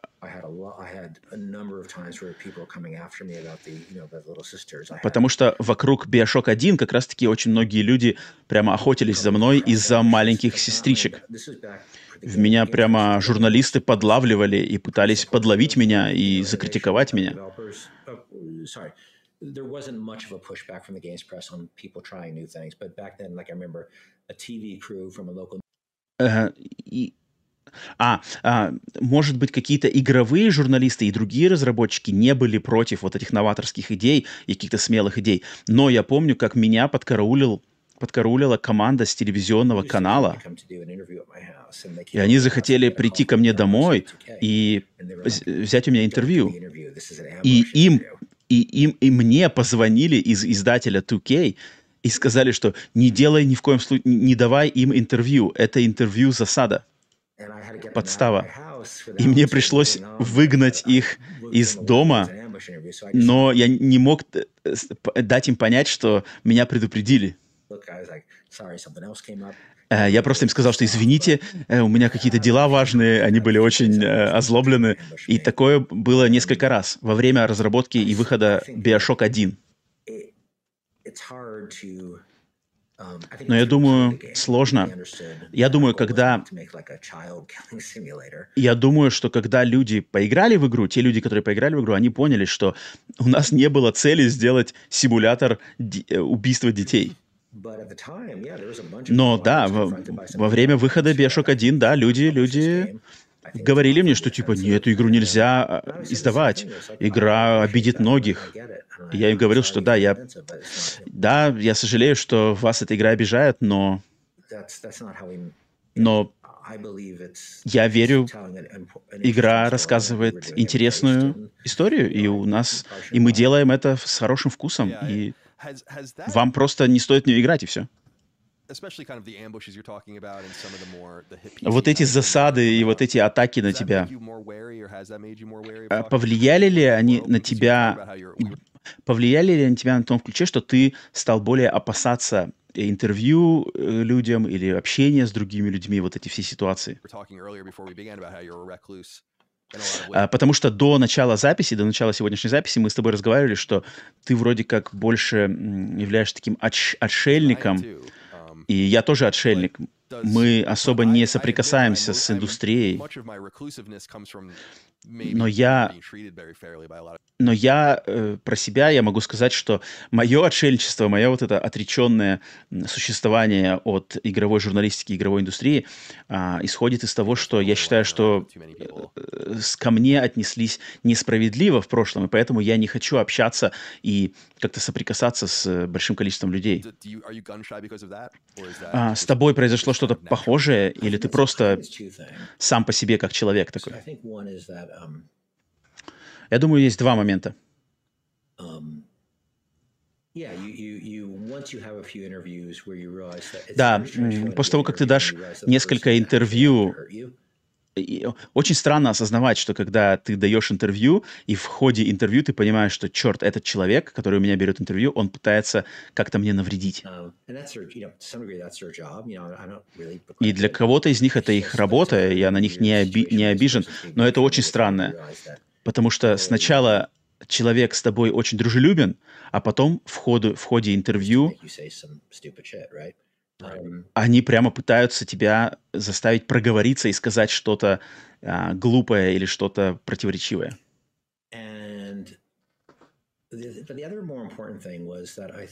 Но важнее всего,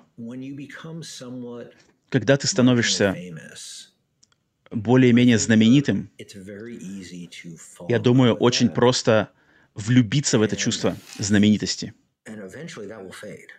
И, но, в конце концов, эта популярность, эта слава, она пропадет, она исчезнет. Станет менее яркой. И ты, но в какой-то момент ты живешь, и к тебе люди подходят, просят твои автографы.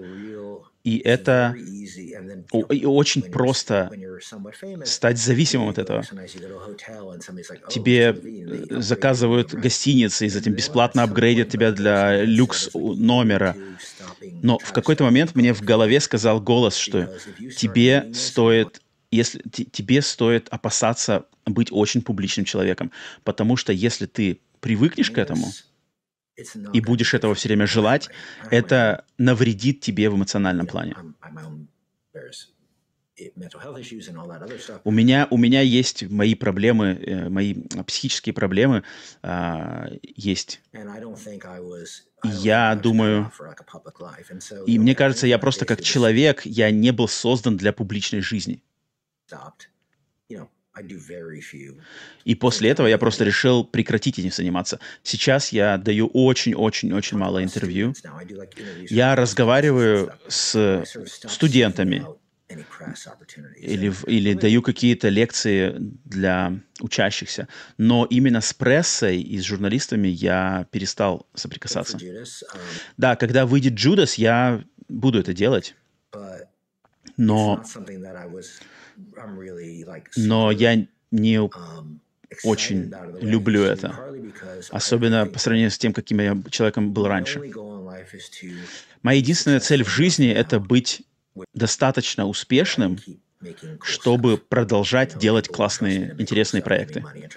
И что люди будут доверять мне, что я умею делать интересные вещи, и они продолжат а, отдавать свои деньги мне, и я буду продолжать делать эти интересные вещи для них. Все остальное, знакомство с знаменитостями, все эти вечеринки и роскошь, мне это не очень нравится, я не очень в это все умею играть. И я видел людей, кто прямо уходил с головой в эту атмосферу, в эту жизнь. И да, многим очень нравится, когда люди тебя любят, когда люди тебя узнают. Но со временем но со временем ты начинаешь думать так, что когда ты приходишь в какое-то место, ты думаешь, ох, я надеюсь, меня здесь узнают. И это очень плохо. То есть ты считаешь, что ты себя, так сказать, огородил от, а, от травмы, да, каким-то образом? Да, я себя огородил. Э, и да, тем более, что с выхода моей последней игры прошло уже 10 лет, и поэтому, э, наверное, за 10 лет это бы даже естественным образом немножко бы выветрилось, так сказать. Но да, я и сам тоже я над собой поработал. Я просто должен концентрироваться на работе, и я просто работал. Последние 9 лет я просто работал над игрой Judas. И просто занимался своей жизнью, проводил время с женой, мы завели собаку, разные другие вещи стали более важными. Но создание игр — это очень важный момент в моей жизни. Все остальное для меня намного менее важно. Очень интересно.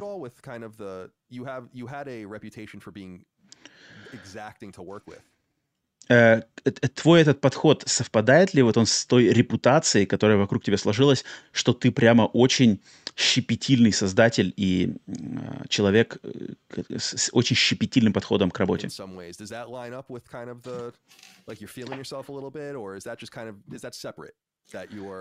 you're exacting to work with, you're still maybe exacting to work with today, and that's separate from. I think it's a little so. Да, то есть совпадают ли это твое собственное осознание себя, э, какой ты человек, и вот то, что про тебя говорят в прессе, насколько ты требовательный, насколько ты щепетильный в работе, совпадают ли они, или это два разных аспекта твоей, твоей личности? Давайте скажу так.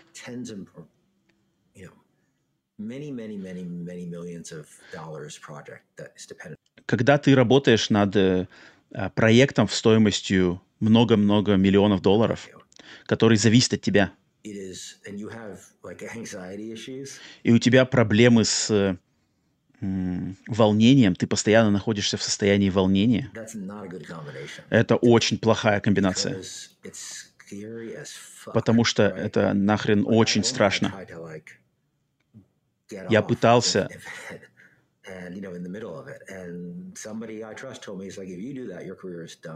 я и в какой-то момент, работая над предыдущими проектами, э, я пытался э, посередине разработки отстраниться от проекта и даже, может быть, передать его в другие руки. И мне сказали, что если ты сейчас это сделаешь, то на твоей карьере ставится крест. Ты не можешь просто уйти посередине этого массивного проекта. Тебе никто не будет доверять. И я принял решение остаться на проекте. И я был не в, в плохом эмоциональном состоянии, чтобы быть лидером. Я, мое эмоциональное состояние не, не было достойным того, чтобы быть лидером проекта. Но я сделал это. Но цена, которую я заплатил за это, это было постоянное состояние волнения, волнительности. И это увело меня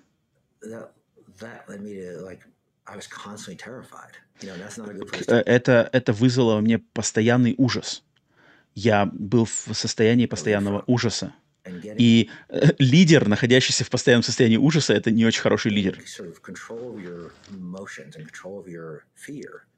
И совладание со своими собственными эмоциями, совладание со своим страхом — это очень важная часть. И поэтому вот с этим новым проектом Judas я сказал издателю Take-Two, Я сказал, что им, что э, этот проект будет долгим. Работа над проектом Judas будет долгим, долгой. Но у меня будет маленькая команда. То есть я хочу с маленькой командой, но за дольшее время сделать эту игру. И я, я им сказал, что я не знаю, сколько времени мне- потребуется. Но я думаю, что этот проект будет классный. У нас здесь кое-какая очень интересная идея. И, пожалуйста, дайте мне время, чтобы я Oh, смог. И я понимал, что игра не может, не, не может быть очень дорогой. я стал думать о том, как можно делать игры за более низкую себестоимость, как э, сделать их модулярными по принципу кубиков Лего. Но в конце концов все равно сделать проект такого же качества, как мои предыдущие игры. И такой подход позволил мне восстановиться, немножечко отойти в сторону, заняться медитацией и принимать медикаменты. У меня на самом деле много проблем.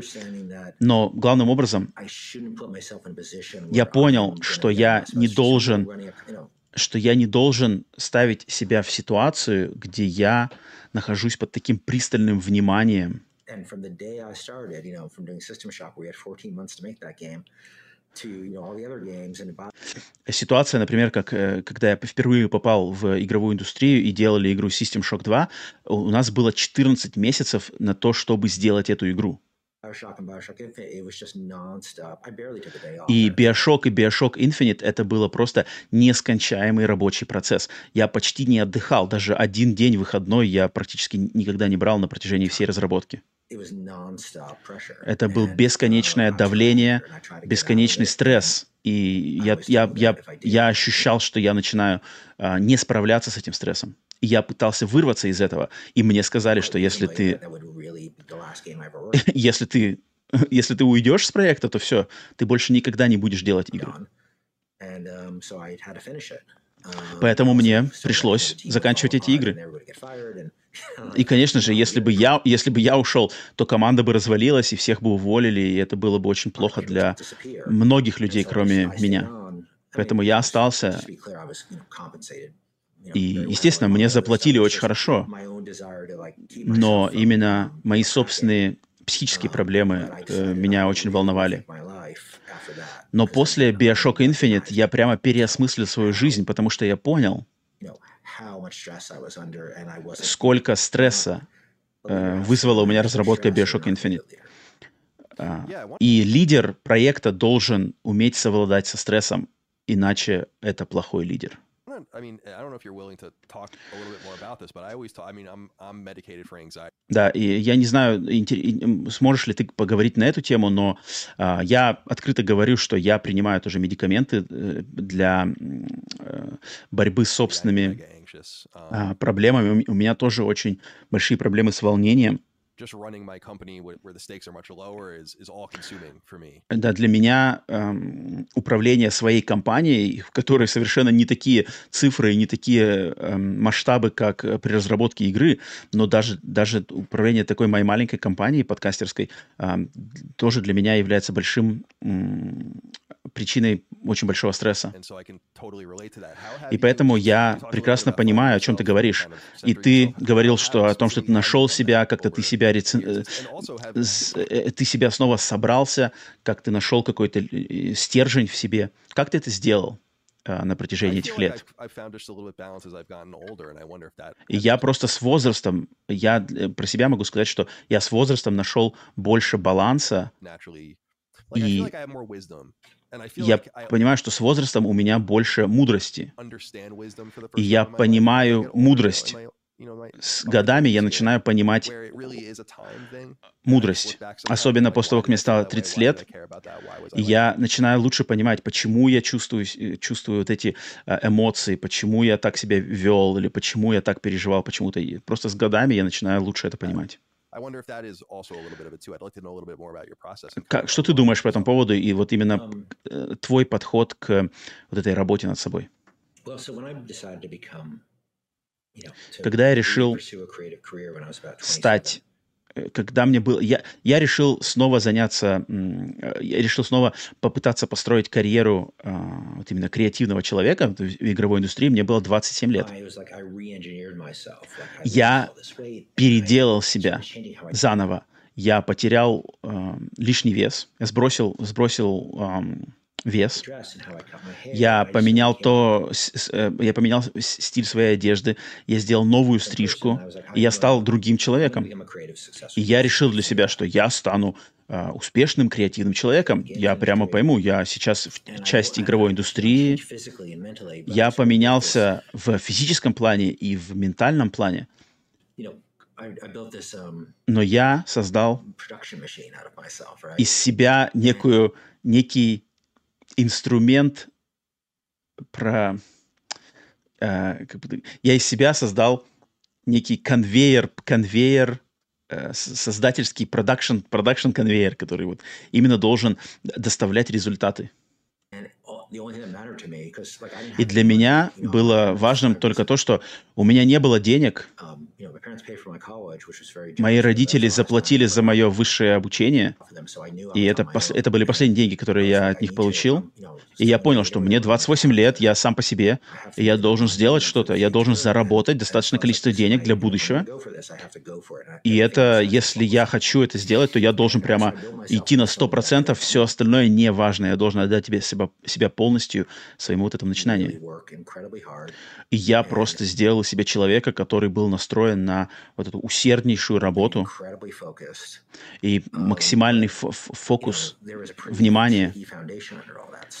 но на самом деле под всем этим моим подходом фундамент, мой личный фундамент был достаточно такой слабенький. Я уверен, что у меня тоже был такой же опыт, как и у тебя, депрессия, а, тревога. Все, я прошел через все это. И когда я работал над Bioshock Infinite, а, я стал страдать от а, OCD, по-английски вроде это называется OKR, о, по-русски называется OKR, когда ты фокусируешься на чем-то одном, вот э, одном каком-то аспекте обсессивно. Um,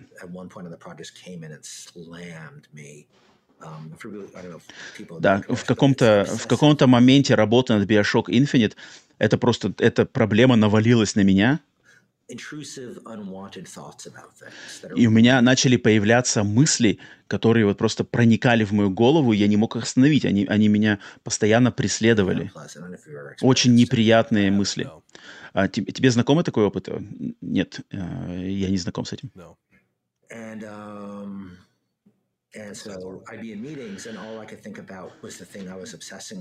и, например, я находился в совещаниях, но я не мог остановить свой мозг, и мой мозг думал только вот об одной вещи, о которой он думал. Например, um, я не мог пройти по улице, не думая. Я, например, я был в Нью-Йорке, я шел по улице э, к себе в гостиницу, и я постоянно думал о ушах, об ушах людей. И я обращал внимание на уши людей. И уши, каза... уши людей казались мне непропорционально большими, и это пугало меня. Хотя на самом деле они были нормальными. Но мой, мой мозг заставлял меня видеть их именно так. И я думал только о ушах людей. И это очень было плохо. Um, очень многие люди страдают от этого с... Очень многие люди страдают от этого в ключе, что они постоянно думают везде микробы. Люди э, моют руки по сто раз в день. Это очень похоже на это. И поэтому я шел на работу, я был в совещаниях, я думал об ушах людей. as I said, it wasn't really ears, but you know, it's it's it's a personal thing, and it's just you become insanely focused on something that just doesn't matter. И да, может быть, это не, не обязательно были уши, но в общем, я хочу, чтобы вы поняли, что это было э, мой мозг был была проблема. И особенно в последние э, года разработки, это очень я страдал от этого. И для этого надо записываться. Ой, так, секунду, секунду. YouTube премиум. Проскакиваем. Секундочку, рекламная пауза. Народ, надеюсь, э, все смотрят, никто там не ушел. Так, продолжаем. they get you comfortable with Да, и мне помогла терапия, которая. Э, by slowly специаль- специалист, он тебя, э, специалист настраивает тебя быть более а, привычным к, к тому объекту, который тебя пугает.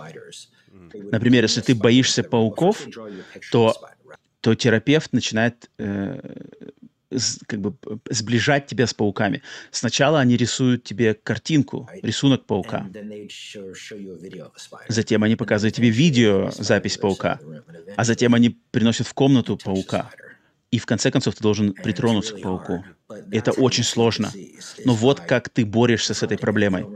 Ты идешь с ней в конфронтацию. И именно таким способом можно, можно победить эту проблему. И я поборол, я поборол в себе эту проблему примерно в то же время, когда Bioshock Infinite вышел. Скорее всего, это не было случайностью. И после этого произошло еще всякого разного, и я собрал себя обратно, и, э, к счастью, издатель Take-Two дал мне это время, и они дали мне э, несколько лет, чтобы я просто с- собрал себя, разобрался с всеми этими всеми заморочками, потом вернулся к работе, и был продуктивным, но мне надо- я понял, что мне надо работать в более медленном а, графике. Но по мере э, моей- того, как я окреп заново, то я понял, что могу работать чуть побыстрее, но я точно не хочу возвращаться к, той- к той скорости, с которой мы работали во время разработки Bioshock и Bioshock Infinite. Да, я прекрасно тебя понимаю. Это очень грустно, о чем ты говоришь, но я прекрасно понимаю, о чем ты говоришь. И я то же самое прохожу в своей жизни. Просто само ощущение депрессии — это очень неприятное ощущение, и ты начинаешь быть в тревоге. И- И, и единственный, кто может тебя понять, это другой человек, который понимает, о чем ты говоришь, но сначала об этом надо говорить. Потому что если ты начнешь об этом говорить, то другие люди тебя сразу моментально поймут, о чем ты говорят, и помогут тебе. Да. um, И I ты. Нашел человека, который тебе тоже помог. Да, я в Лос-Анджелесе я нашел человека, который помог мне справиться со своими ментальными проблемами. And also, like, just smoking way too much marijuana, so it's like, stop, stop doing Но, that. но я It's like, I- вообще просто курил слишком много марихуаны, и поэтому я это тоже перестал это делать. calm- I- I totally understand having this, uh, this active Но я прекрасно понимаю, о чем ты говоришь, что твой мозг, он постоянно активен, постоянно чем-то думает, постоянно куда-то прыгает. Да. А, Я хочу спросить тебя еще од- один момент. А тебе э, очень повезло, что тебе всего лишь 38 лет, и ты уже разобрался с всеми этими проблемами. А мне 56 лет, и мне понадобилось намного дольше, чем тебе, чтобы с этим всем разобраться. И сейчас 38 ты уже, э, у тебя есть своя собственная компания, ты разобрался со своими душевными проблемами, поэтому я думаю, ты можешь сам себя похвалить, потому что ты точно опережаешь have график. Да, мне очень повезло, что я нашел хороших людей, и я понял принцип, что лучше в жизни иметь меньшее количество людей и делиться с ними большим, и получать от них больше, чем большее количество людей и получать от них меньше. Да. Я просто ограничиваю то, куда мой мозг отходит. Так, но я хотел тебя спросить про издателя Take-Two и их терпение. А, с-. С того, э, с моей позиции, я просто вижу, что издатель Take-Two прекрасно понимает, какой креативный, какой талантливый человек у них здесь есть. И они должны Заботиться о тебе. that wouldn't let someone take 10 years in between their releases. И я понимаю, что многие издатели никогда ни за что бы не дали 10 лет а, человеку между релизами.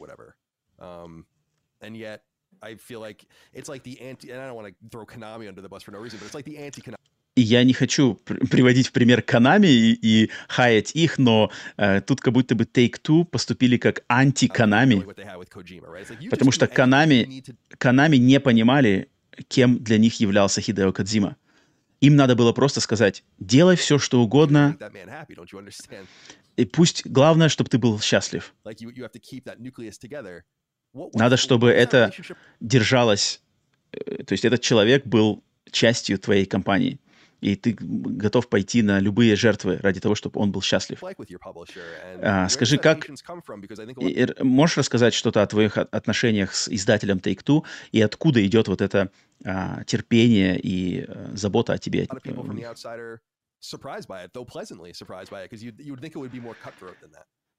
Многие люди уверены, что они... Многие люди удивлены этим подходом. Take-Two — отличная компания. Я... Мне никогда не нравилось работать на других людей. Я всегда был очень предприимчивым человеком. А на Take-Two я работаю больше 17 лет. Они приобрели нас до выхода Биошока, поэтому с Take-Two я знаком очень давно. И я отвечаю, отвечаю непосредственно а, президенту наверное, не, не самой главе, а второму по рангу а, человеку в Take-Two, который уже потом доносит эти мысли именно главу, а, главе Take-Two. А, я работаю, у нас моя небольшая компания, которая называется Ghost Story Games, которая работает как раз-таки в структуре Take-Two. Uh, и у Take-Two у них есть Rockstar, есть 2K, есть Private Division, Zynga — очень много разных компаний, которые, маленьких компаний, которые работают под большим этим лейблом Take-Two. И Take-Two прекрасно понимают, что у них очень... И почему их многие игры такого высокого качества, они очень... Они понимают, что качество — это очень сложная вещь, которую найти. И эм, качество, когда ты его находишь, и, и с ним надо быть, а, а, относиться бережнее.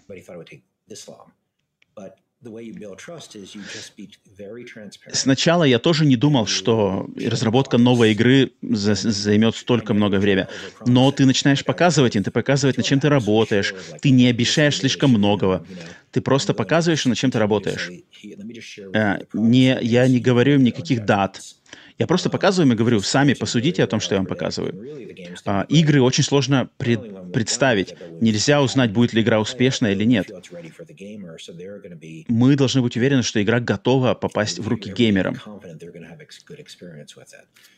И мы очень мы должны быть уверены, в первую очередь мы сами должны быть уверены, что игра готова. И Take-Two полностью поддерживает нас, потому что они работают с Rockstar, которые делают только высочайшее качество. 2K тоже делали очень игры высочайшего качества, поэтому в Take-Two прекрасно понимают этот подход.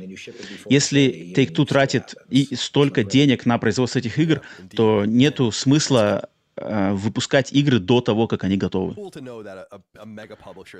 Это очень приятно осознавать, что мега-издатель, который издает GTA и GTA 6 работают, что они, их подход такой все равно штучный подход у них тоже имеется и в такой даже маленькой команде, как у тебя. То есть, если бы, uh, если бы твоя компания Ghost, э, Ghost uh, Story Games была в семье PlayStation, то вы бы были самой маленькой студией, и, скорее всего, вам было бы сложно там выжить. Да, э, моя команда очень маленькая, и в этом заключается моя стратегия. У нас так как нас немного, и мы работаем в более таком расслабленном графике, то у нас нету, нету шанса, практически нету шанса выгореть. Проблема с большими командами это в том, что ты создаешь огромную команду, команда создается, э, э, создаешь огромную команду, создаешь игру, затем игра выходит, а потом команда остается, и никто не знает, что делать дальше. И работа над игрой закончилась, и все смотрят на креативного руководителя, что типа, а что дальше? И если у студии нету нескольких проектов, то люди просто сидят и не знают, что делать. А в нашей команде она маленькая, и поэтому мы не выгораем, и у нас больше времени. И, и я не видел... Я просто очень редко, на самом деле, в игровой индустрии вижу такой подход. Что если взять меньшее количество людей, но просто дать им больше времени? Это, этот подход не подходит э, к таким большим, огромным корпорациям. Но мне кажется, Take-Two в моей студии видит некий экспериментальный подход. И хотят, они хотят узнать, что получится. cost is, is going to be relatively, you know, relatively low. Так, секундочку.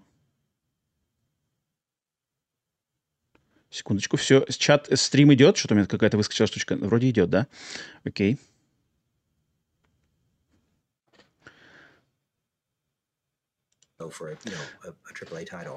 Да, потому что, а, возвращаясь к этому, что, да, с маленькой командой с большим количеством времени вроде бы затраты меньше, и риск не такой большой по сравнению с большим, огромным AAA проектом.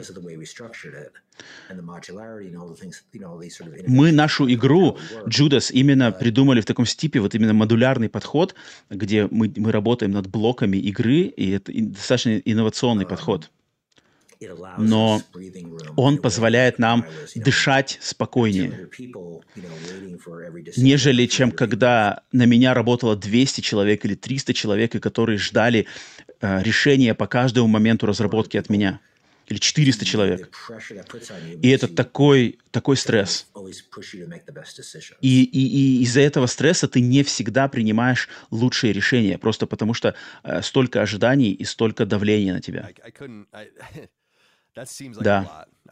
Это очень серьезный стресс. Я бы сам бы точно не смог бы такое делать.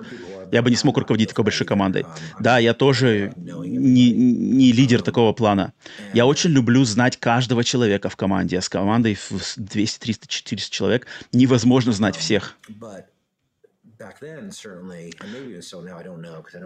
Но тогда, и может быть сейчас, я на самом деле не знаю этого, потому что я не разговариваю, с- а- особо не разговариваю ни с кем в индустрии, кроме людей внутри Take-Two. People do you have? Well, how are you going to make a game if you don't have fewer than 400 people or something? And it's Но лю- некоторые люди спрашивают, а как вообще сделаете игру, если у вас меньше, чем 400-300 человек?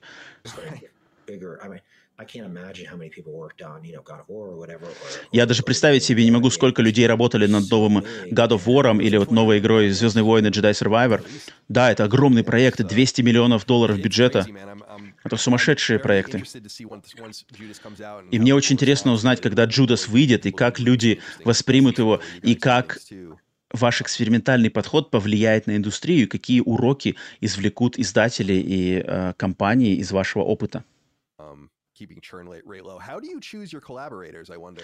А как ты выбираешь тех людей, с которыми ты сотрудничаешь? Когда ты э, распрощался со студией Irrational, перешел в студию Ghost Story и сделал эту маленькую команду, как ты определил, кого ты с собой забрал? Как ты вот эту команду людей собрал? Или как ты, как ты вот новых людей выбрал? А, В конце концов, я просто, э, я сам э, уволил сам себя, я подал в отставку со своей позиции в студии Irrational. Я понял, что я из-за своих эм, психических проблем я не мог больше быть э, главой компании.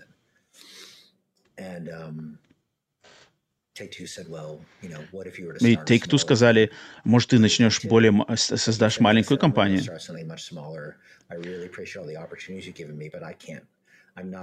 Но я им сказал, да, спасибо за такую возможность, но я, я не смогу, не смогу больше руководить таким огромным количеством людей. Даже Bioshock Infinite мне было настолько сложно сделать.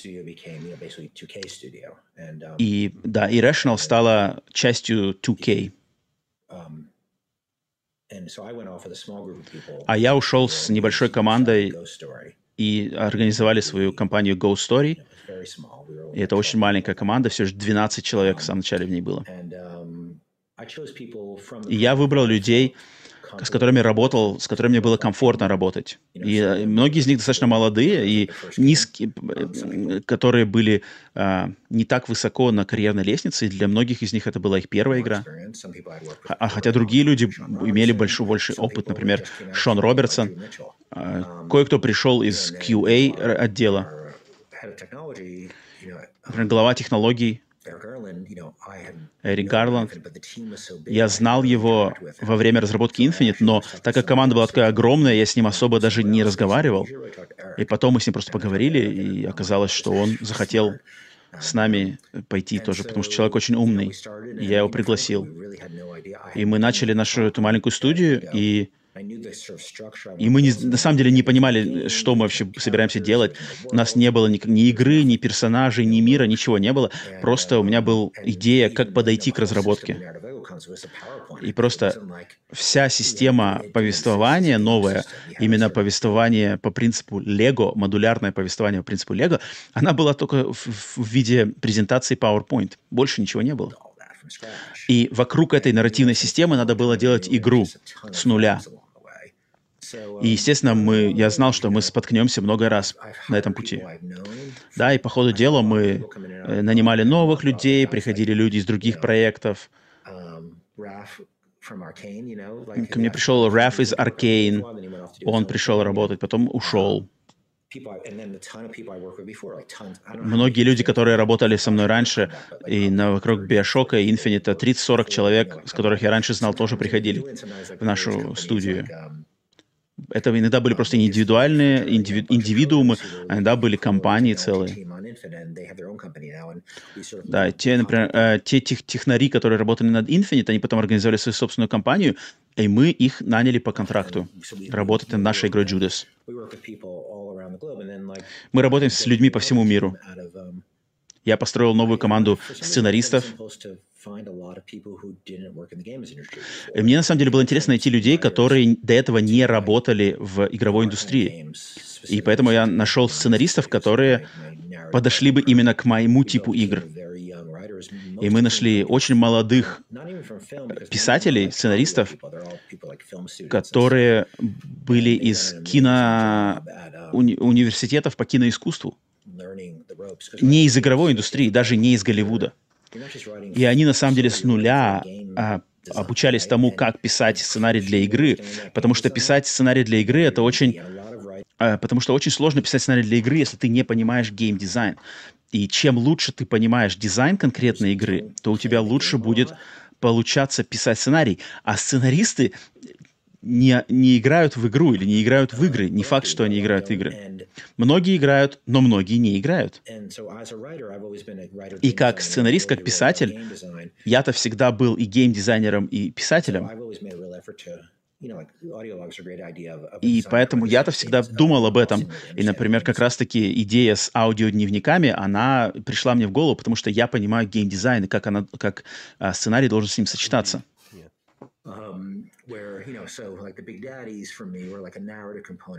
Например, большие папочки, большие папочки в первом Биошоке, они были для меня и повествовательным компонентом, но также и игровым компонентом. Я дизайнил их больше как игровой элемент, в первую очередь как игровой элемент. Например, Эль, Элизабета, Элизавета в Биошоке, а это был компаньон, но сначала как она, она сразу задумалась как компаньон, но я не знал, что это будет за персонаж персонаж.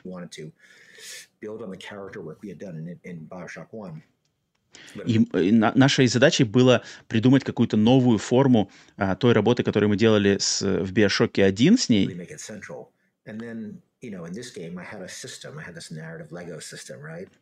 И поэтому в новой игре, в Judas, у нас есть система, которую я называю вот а, нарративная система Lego, повествование в, по модулям Lego. Uh, и я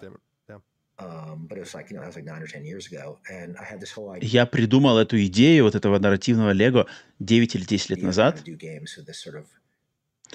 о том, как делать повествовательные игры, которые реагируют на действия игрока. И не все мои идеи вошли в эту а, финальную версию. Но мне кажется, в Judas мы достигаем то, что я придумал. У нас получается, и это будет интересно, как это получится. Мы еще пока не рассказывали конкретно, как эта система будет работать в Judas, но главное, все еще главным руководствующимся принципом создания игры Judas является вот эта нарративная лего-система.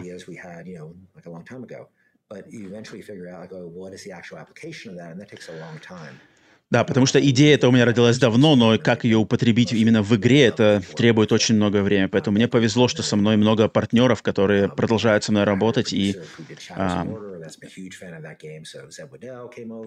у меня есть люди, которые, значит, работали над тенью, тень, тень Мордора. И да, я создал эту отличную команду э, партнеров. Да, и отлично, что издатель Take-Two дает вам вот, этот, вот эту, э, эту эм, эту волю э, выбирать контрактников, выбирать партнеров. Очень классный подход Take-Two относительно именно тебя. Да, и um, это хороший подход, и очень много игр создаются как раз вот таким э, коллаборационным э, подходом. Так, ну давай was it frustrating? I was I was doing I didn't want to read too much um, and get to prepare for this. I don't like because I don't like. Я не хотел на самом деле многое читать до нашего интервью. Я не хотел поэтому слишком много знать, но я прочитал, но я прочитал статью, которая опубликовала агентство Bloomberg в начале 2022 года про проблемы разработки игры Judas, э, название которое мы тогда не знали.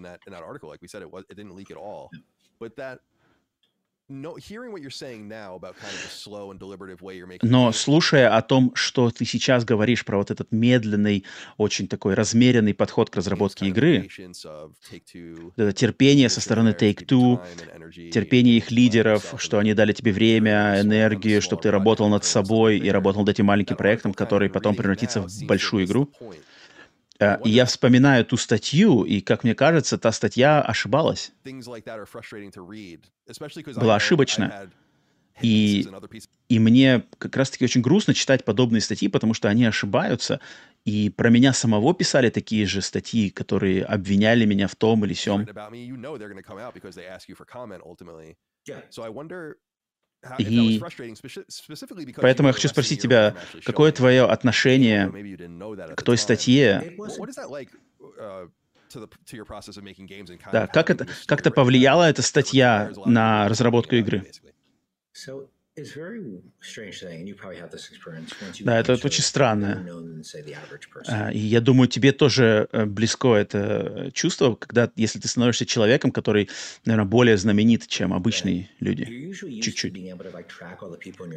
Обычно ты, обычно ты можешь а, следить за всеми отношениями в своей жизни, какие у тебя отношения с другими людьми.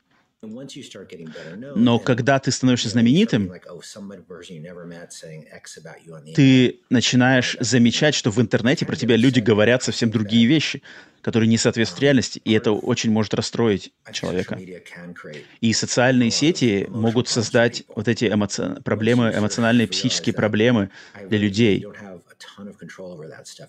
Но чем раньше ты поймешь, что контролировать это невозможно, Тебе надо просто... Um, надо просто смотреть на конкретные вещи и думать, а могу ли я что-то, какую-то пользу из этого извлечь? Даже если мне обидно это читать, есть ли в этом какая-нибудь польза? И одно из главных критик, um, критик в той, э, а, критическим моментом в той статье было то, что, ой, э, э, игра, а игра очень задерживается, на ее разработку ушло слишком много времени. Но почему на игру ушло столько много времени? Это потому что я и мы, моя команда, хотели избежать тех самых проблем, с которыми мы столкнулись при разработке Bioshock Infinite.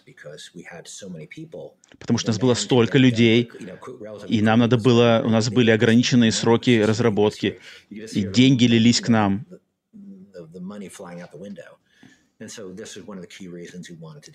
И вот почему мы хотели сделать эту новую игру по другому принципу.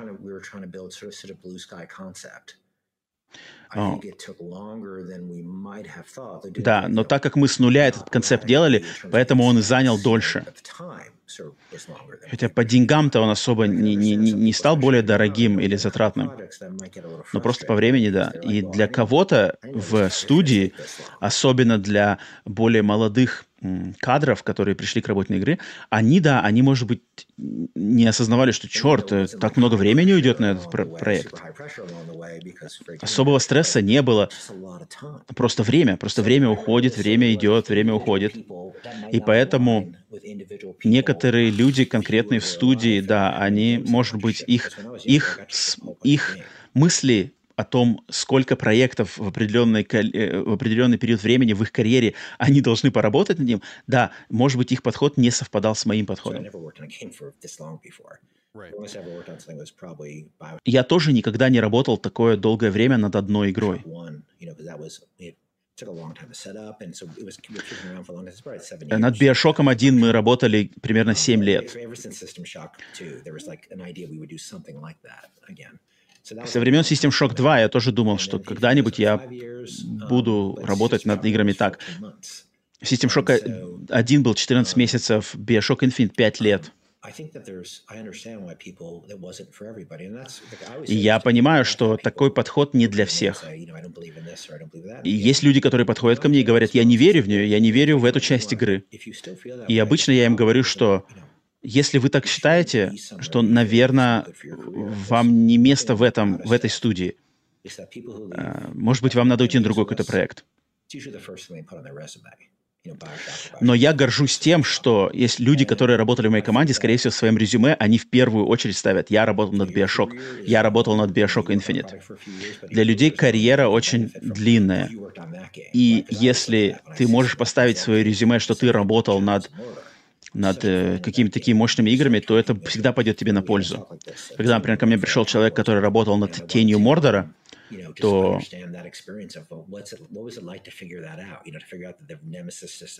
Да, т- И мне было очень интересно увидеть человека, который работал над игрой, потому что у меня у него было столько вопросов, как вы придумали систему Nemesis, как вы сделали то в этой игре, как вы сделали все. Этот опыт очень важен. Да, но я понимаю, что наша игра Judas, да, она о- долгое время мы на нее уже потратили, и для кого-то это будет проблемой. И да, естественно, журналисты очень часто пишут о вот этих проблемах э, культуры, рабочей культуры. Да, и тут, и тут получается ситуация такая, что здесь нету э, одного единственного правильного варианта. Вроде бы ты пытаешься не совершить предыдущие ошибки, но делаешь какие-то новые вещи, которые другие люди посчитают за ошибки. Да, сейчас я особо над этим так не переживаю, но несколько лет назад я специально написал кое-чего в интернете, чтобы кого-то разозлить.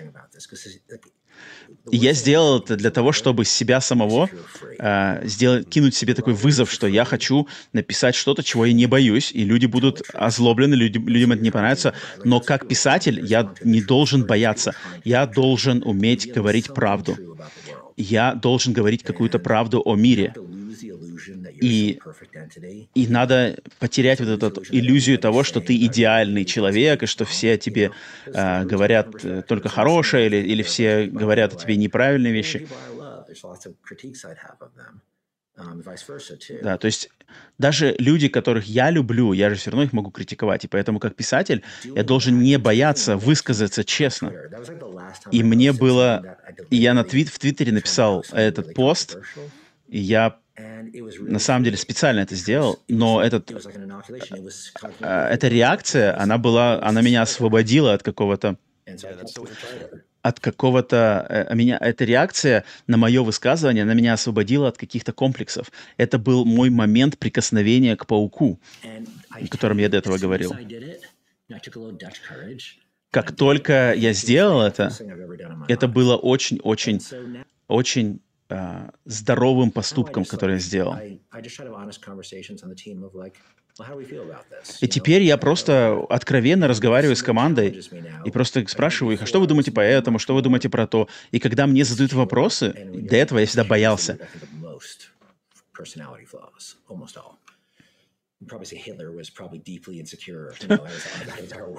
Э, if he was a successful painter, you know, would have been very different. In, in, Yeah, that would have been. you That's know, like a key butterfly. эм, когда раньше меня, значит, мы э, команде, в команде спрашивали э, какие-то пр- претензии мне предъявляли, то я был очень... э, как-то... У меня было много комплексов. И так же, как говорят, у, у Гитлера тоже было много комплексов. Um, butterfly effect of the 20th century, perhaps. Yeah.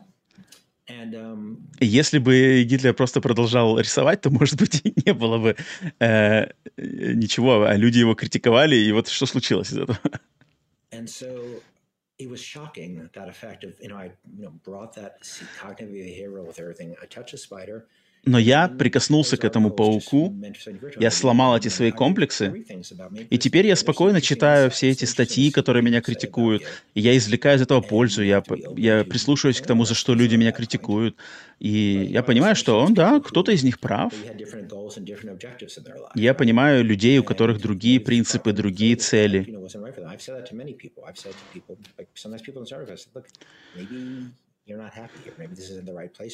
Да, я просто говорю людям, что, может быть, вам здесь не, не лучшее место для работы.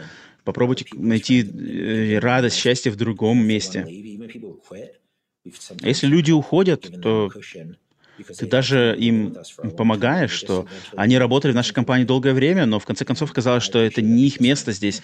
И я очень благодарен их труду. Есть люди, которые очень долгое время трудились над этой новой игрой. Я понимаю, что люди — это очень большой поступок довериться кому-то, в частности мне, так, э, довериться с таким огромным количеством времени в своей жизни. 10 лет, 9 лет отдать мне на работу над проектом, который может выйти как успешно, так и неуспешно. Да? Но это точно, если потом в свое резюме ты можешь написать, что работал с Кеном Левином над его игрой, то, конечно, это очень ценно. Да, я хотел с тобой поговорить о самовыражении.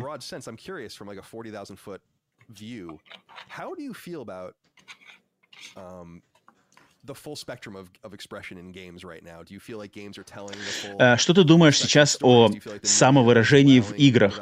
Ты думаешь, что игры сейчас рассказывают полный спектр э, историй? Или, или журналисты и социальные сети и какая-то индустрия ограничивает рассказчиков в играх. То есть это очень, очень показательный пример, что играм Bioshock и Bioshock Infinite уже 15 и 9 лет, но мы все еще о них говорим.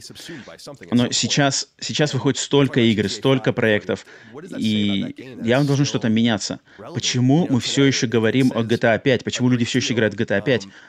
Это что-то явно, в этом есть что-то особенное. Что ты можешь сказать по поводу а, отсутствия риска, боязни рисковать, а, одинакового подхода к повествованию?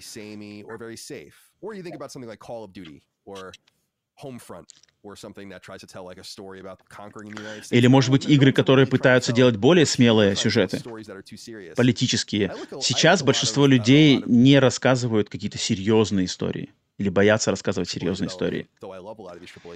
Я смотрю на AAA игры, иногда я, и хоть я люблю AAA игры, многие из них достаточно безмозглые. Что-то в игровой индустрии отсутствует, пропало. Я думаю, что сейчас многое это происходит из-за того, что в игровой индустрии просто боятся что-то высказывать, какие-то мысли, какие-то идеи.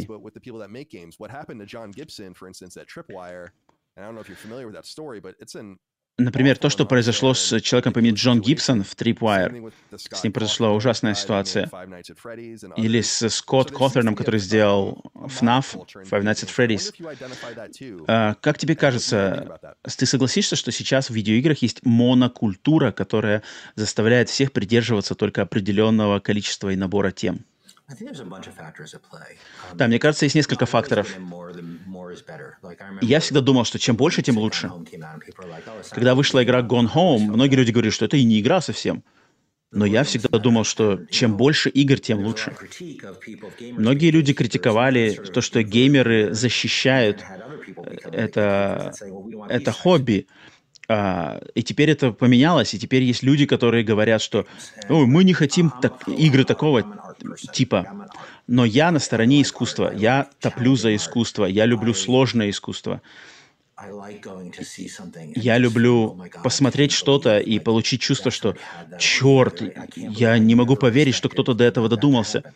Я не могу поверить, что кто-то э, сделал это, что я, я не ожидал этого. Когда ты делаешь что-то подобное, ты рискуешь. А первый риск — это Риск, первый риск заключается в том, что если ты тратишь 200 миллионов, 300 миллионов на игру, то, конечно, игра должна выйти и быть принята людьми очень гладенько. Если ты потратил на нее столько денег, то ты не можешь я не могу даже представить. Например, Bioshock Infinite продался тиражом 15 миллионов копий. И люди поиграли также в поддержанные версии. Ну, скажем, что 20 миллионов людей поиграло в Bioshock Infinite. Ты даже представить себе не можешь, что значит, что 20 миллионов людей поиграло в твой, в твой проект, в твою игру. И ты не, ты не можешь, ты не можешь а, игру заранее сделать такой, чтобы она понравилась 20 миллионам людей. Ты просто стреляешь в молоко. Ты просто пытаешься сделать ставку.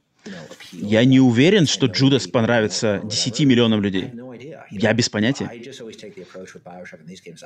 Я просто, когда я делаю игры, я просто руководствуюсь тем подходом, что я верю, что я делаю что-то интересное. И я достаточно сам по себе геймер, что я делаю то, что понравится другим. Но если ты пытаешься делать игру, которую ты сам не веришь, что она классная, это практически невозможно. И я тоже занимался таким. Например, сейчас в Голливуде многие фильмы и телесериалы, а, очень многие из них в жанре супергероев или относящихся к Звездным войнам. я это обожаю. И если кто-то бы меня попросил, например, написать что-то для Звездных войн или для супергероев, да, может быть, я согласился, хотя я не люблю работать над IP других людей. Но если бы меня попросили, то я бы сделал и написал бы что-то интересное. Но я работал над другими э, вещами, например, IP, которые я не любил и которые я не понимал. Но мне нужна была работа. Если ты сейчас в Голливуде, и те люди, которые пишут эти сценарии для этих супергеройских фильмов и «Звездных воинов», они сами не любят это, но это их работа. И поэтому они пишут эти все «Звездные войны» и супергерои, но сами и они терпеть это не могут. Они хотели бы писать что-то другое, но в Голливуде сейчас востребованы такие проекты, и им приходится это писать.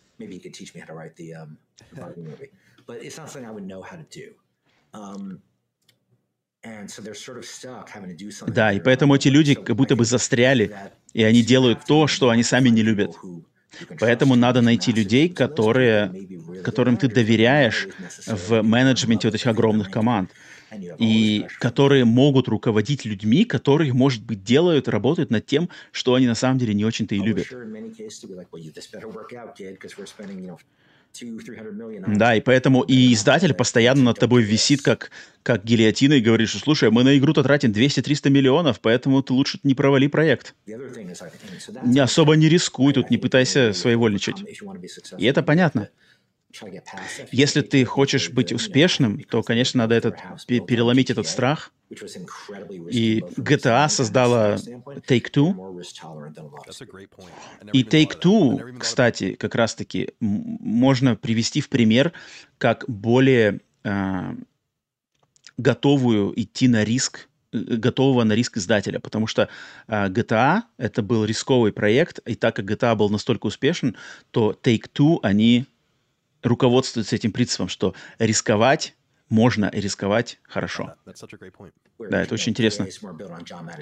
Да, например, Electronic Arts, их построил э, симуляторы американского футбола, и поэтому Electronic Arts, компания выросла на совсем друг, на других, эм, из, из других э, корней, поэтому и подход к одобрению проектов в Electronic Arts по сравнению с Take-Two совершенно другой. Да, это очень интересно, я тоже никогда об этом не задумывался. Да, именно. И именно как раз-таки поэтому из Rockstar и Take-Two выходили игры как Manhunt. Да, да, в Take-Two все время пытались рисковать и делать что-то интересное. Да. Но большая ошибка, которую люди повторяют последние 10 лет, это тестирование рынка. А, и в статистике есть вещи, которые очень важны. Есть такие термины, как самовыбор.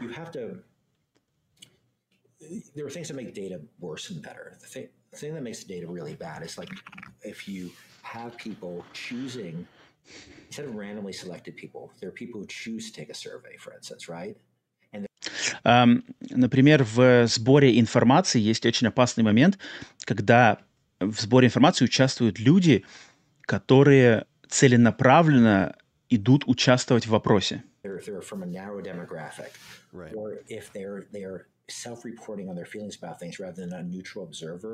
И если эти люди не являются нейтральным обозревателем, а они уже приходят из какой-то определенной а, слоя населения или с какими-то пр- пред, пред расположенностями, То-. Um, то это, на это сложно полож- полагаться. Я спрашиваю трех людей про этот аспект игры, и эти, этим трем, трем людям э, э, эти- я спросил, я могу спросить трех человек про какой-то аспект игры, и вс- всем этим трем э, людям этот аспект игры не понравится. Но потом я могу спросить тысячу людей про этот аспект игры, и окажется, что три, эти три человека это меньшинство. Или наоборот. И поэтому э, сбор информации в маркетинге это очень опасная вещь. И поэтому фокус-тестинг фокус-группы, да, ты хочешь понять, дать, собрать информацию о том, что люди думают об игре. Но Я хоть и не очень в этом разбираюсь, но мне приходится это делать. И, например, Твиттер... Ой, так, секунду. Секундочку.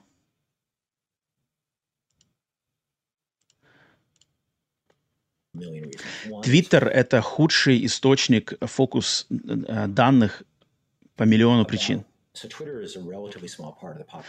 Твиттер — это очень маленькая часть населения. В Твиттере обычно тусуются люди очень э, образованные, но с- всего лишь 1% пользователей Твиттера делает все эти твиты. Поэтому большинство людей, которые выражают свои чувства в Твиттере, это очень, очень специфическая аудитория, которая очень маленькая, у которой очень экстремальные какие-то специфические взгляды.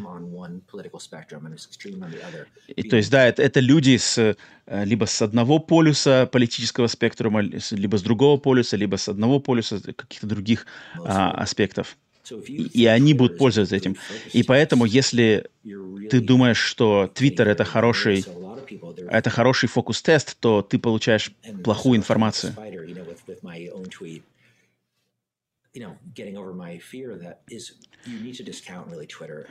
Да, и поэтому я как раз-таки и имею в виду, что Твиттер нельзя воспринимать как источник достоверной информации. Не потому, что там нету хороших идей или хороших людей, просто статистически он не выполняет эту роль. Но за последние 10 лет многие люди используют Твиттер как источник информации. И да, если вы хотите узнать, что думают журналисты и игровые журналисты, то Твиттер это отличный источник. Потому что все журналисты сидят на Твиттере. Все журналисты сидят и повторяют друг друга в пузыре Твиттера.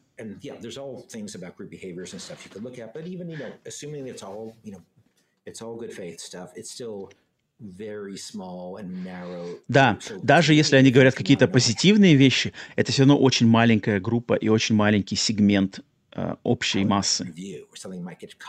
И поэтому а, основывать свои предположения о том, как игра будет принята, а, какие у нее будут обзоры или как они будут говорить журналисты именно на а, том, что они говорят в Твиттере, But for the 15 million people or whatever you hope that это можно... То есть э, э, мнение об игре из Твиттера можно получить только с, со стороны конкретной группы людей, в частности, там, может быть, журналистов э, или что-то такое. Но если игра попадет в руки 15 миллионам человек, то- информация, которую ты, данные, которые ты получаешь из Твиттера, они бессмысленны. Потому что большинство людей которые будут играть в игру, Они- те люди, которые будут играть, большинство людей, которые будут играть в игру Judas, они даже не знают, кто я такой. Кто играл в Bioshock, они даже не знают, кто я такой. Миллионы людей, они в игру играли, но они не знают, кто такой Кен Левин, кто такой Ghost Story. Они просто видят игру, видят коробку, обложку, покупают ее или берут у друга, и все. Точно так же происходит с фильмами, с книгами или с видео на Ютубе. Я просто, я доверяю своим друзьям. Мне люди, друзья что-то рекомендуют, я играю в это. Но Многие люди думают, что, что существует какая-то такая прямо профессиональная интеллигенция, которая решает, что хорошее, что плохое в играх. Но на самом деле успех игры чаще всего решают люди, которые просто живут свою жизнь, работают на работе и хотят просто раз- развлечься или отвлечься. И они не следят за всеми этими твиттерами, дебатами, спорами в игровой индустрии. Я Твиттер читаю каждый день. Я обожаю Oh, Твиттер, I я посты я не делаю. Да, я читать я его люблю, но сам постить не люблю. А, the да, я тоже читаю Твиттер и, и тоже пощу только рекламные посты, но меня больше всего в Твиттере бесит э, педантичный подход, когда ты- "But what about когда ты что-то говоришь, что угодно, но всегда найдется человек, который скажет, а что, forgot этого? about this?" And I'm А like, или "I ты забыл про это? И говорит, меня это myself." бесит, поэтому я просто перестал общаться с людьми в Твиттере. Но почитать интересно. Да, я очень, э, я очень благодарен людям, которые в Твиттере что-то предоставляют мне какие-то развлекательные э, контент или что-то. Но если я делаю сам твиты, то я всегда начинаю следить, а сколько лайков я получил. И это точно нездоровый способ, нездоровый образ жизни. Особенно для молодых людей. Даже если для меня, я, я человек в возрасте, и для меня это не- нездоровый подход, то для моло- молодежи это еще больше не- не- нездоровый подход. И поэтому я перестал делать посты в Твиттере, потому что мне не нравится, как он на меня влияет. И Но я никогда не был человеком, который начинает спорить в интернете, и там что... Я никогда этого особо не понимал. Но- Но когда я делал посты, я всегда проверял, кому сколько понравилось, сколько лайков. И это плохо. Это плохо, это плохо. Это плохо для молодежи и даже для таких людей в более в зрелом возрасте. Да, я тоже считаю, что Facebook эм, появился, когда я был в университете. Я был на втором курсе университета, когда появился Facebook. Тогда это было ничто по сравнению с тем, что сейчас есть. Но даже тогда я уже попытался, э, мне удалось вырваться из лап социальных сетей. Так, скажи, пожалуйста, про вот этот выбор, про отбор, а, отбор э, и по информации по данным. А, Я хочу пример привести Amazon. На Амазоне 5,000 лучше На Амазоне лучше выбрать продукт, у которого 4 звезды из 5, но 5000 отзывов, чем продукт, у которого 5 звезд, но 3 обзора. Потому что, потому что, да, тут смысла нету.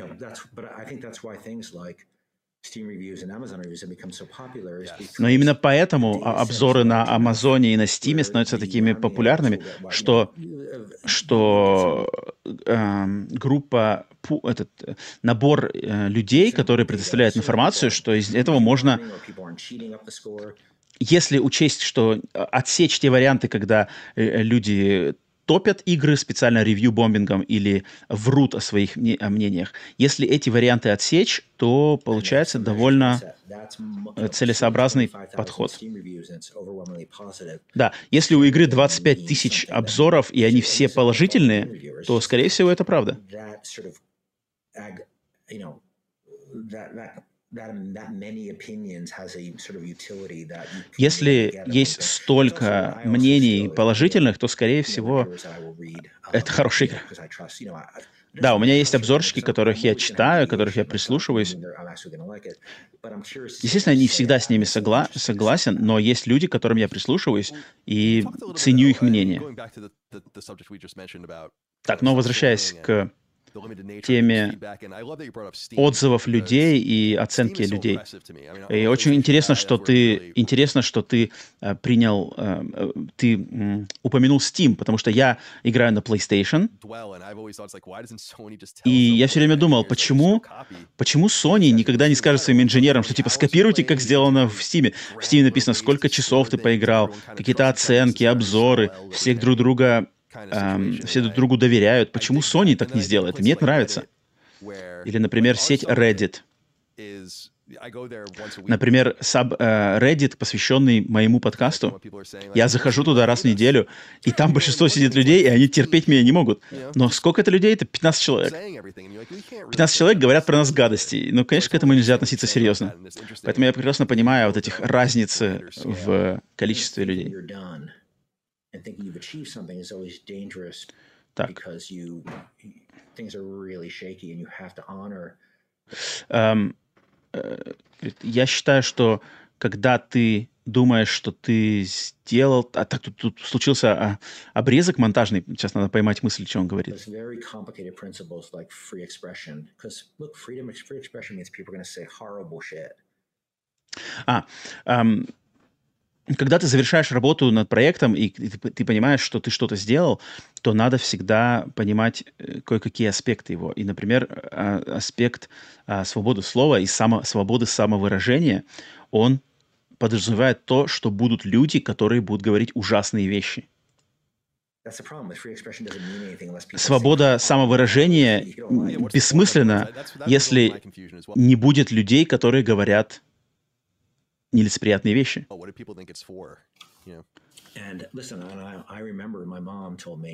И я помню, что мама мне сказала, когда я был, ма- когда я был маленьким, мы, in in the, in the 70s. no, I don't. мы ходили на марш, на, на, на, на, на демонстрацию в 70-х годах. Я вырос э, еврейским мальчиком в Нью-Йорке, а в Нью-Джерси. Мы жили в э, квартире в Квинсе, в районе Квинс. This Я помню свое 1977 детство в, Нью- Нью-Джерси. about 10, Где-то в 11 years. 1977 году мне было 10-11 лет. И я прочитал в газете, что в городе Скоки будет демонстрация американской э, партии нацистов, на- американских нацистов, на нац, нацпартии. И там у них и свастики, и все такое. И у них будет демонстрация в Скоки, И- Иллинойс, где город, в котором жило много людей, выживших во время Холокоста. Я увидел этот репортаж э, по- в новостях, и я просто удивился, что типа как, как они могут это сделать, как они могут э, разрешить им это делать. И я, мне было достаточно лет, чтобы начать понимать, что такое Холокост. Что... Я подошел к своей маме, и моя мама была очень интересной женщиной, Она родилась в 1938 году, и она на самом деле не попала под э, влияние феминизма. Она была очень умной женщиной. Она, у на- она не, не построила никакой карьеры, но у нее был очень острый ум. Я подошел к ней и сказал, мама, смотри, это же ужасно. Э, Нацисты будут э, делать демонстрацию. Но она сказала, Кен, слушай, есть принцип под названием свобода слова. И это значит, что ты должен защищать свободу слова своих врагов. Тоже. Потому что если кто-то начнет принимать решение о том, что можно, а что нельзя говорить, то кому мы можем доверять настолько, что этот человек будет решать, что тебе можно, а что нельзя говорить? Потому что ты должен предполагать, что рано или поздно этот человек придет к тебе и будет решать то, что можешь и не можешь говорить конкретно ты. И я- у меня не было ответа моей маме. И мама была очень э, терпеливой женщиной, дала мне время, и потом я подошел к ней и сказал, что да, я понимаю, о чем вы говорите. Yeah. И университет, э, уни- один из университетов в то время, они как раз-таки тоже были на стороне нацистов, и они защищали право нацистов на э, демонстрацию. И это меня шокировало. Но я подумал, что окей, политика это политика заключается в том, что иногда тебе приходится ам, принимать вещи, которые ты очень не любишь. Но это делается для защиты.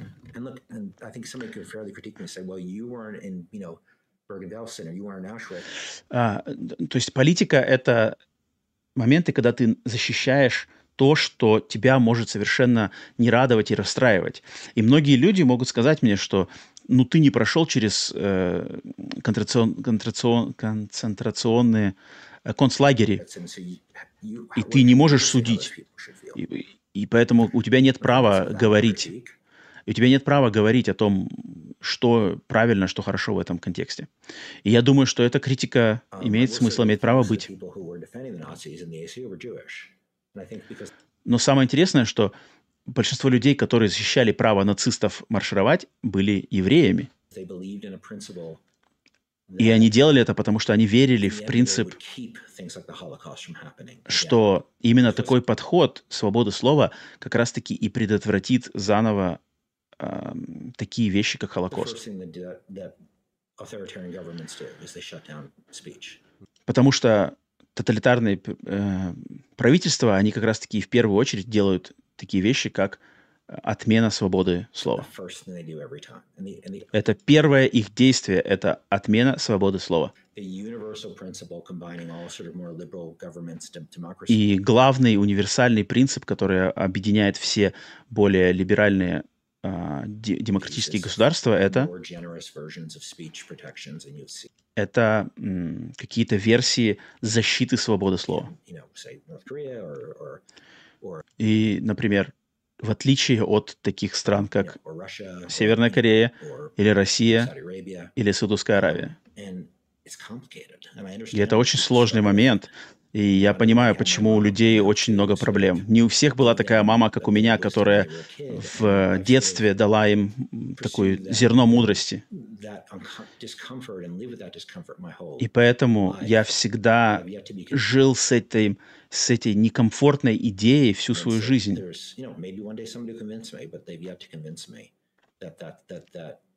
И я думаю, что, может быть, когда-то в моей жизни будет человек, который убедит меня в обратном, но пока что такого человека не появилось.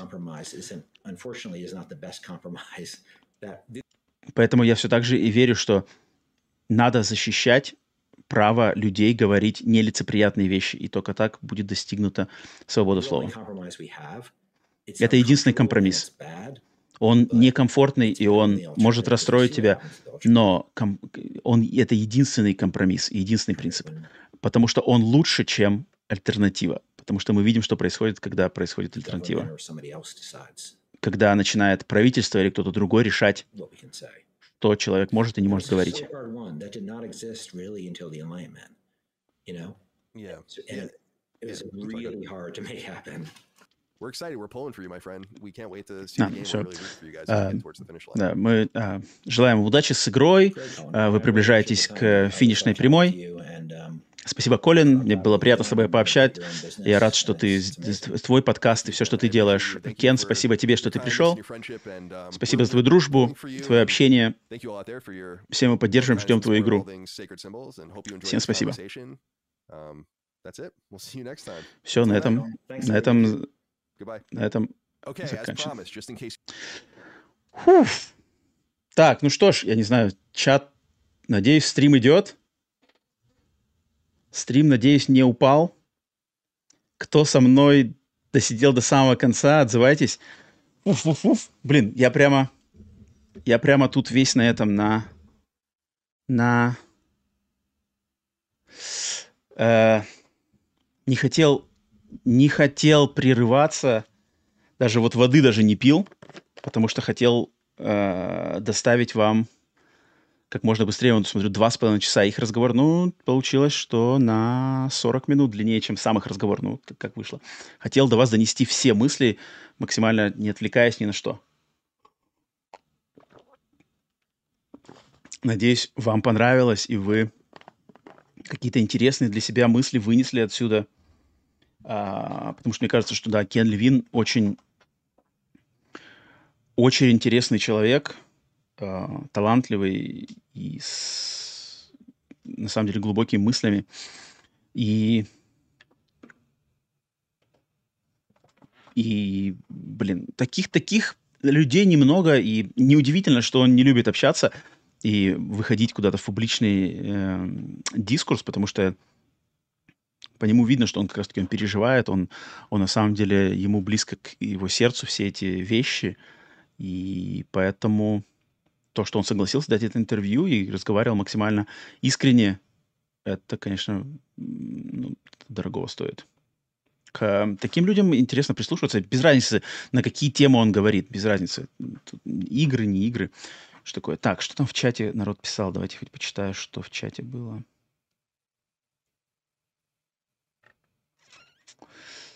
Так. Пум-пум-пум.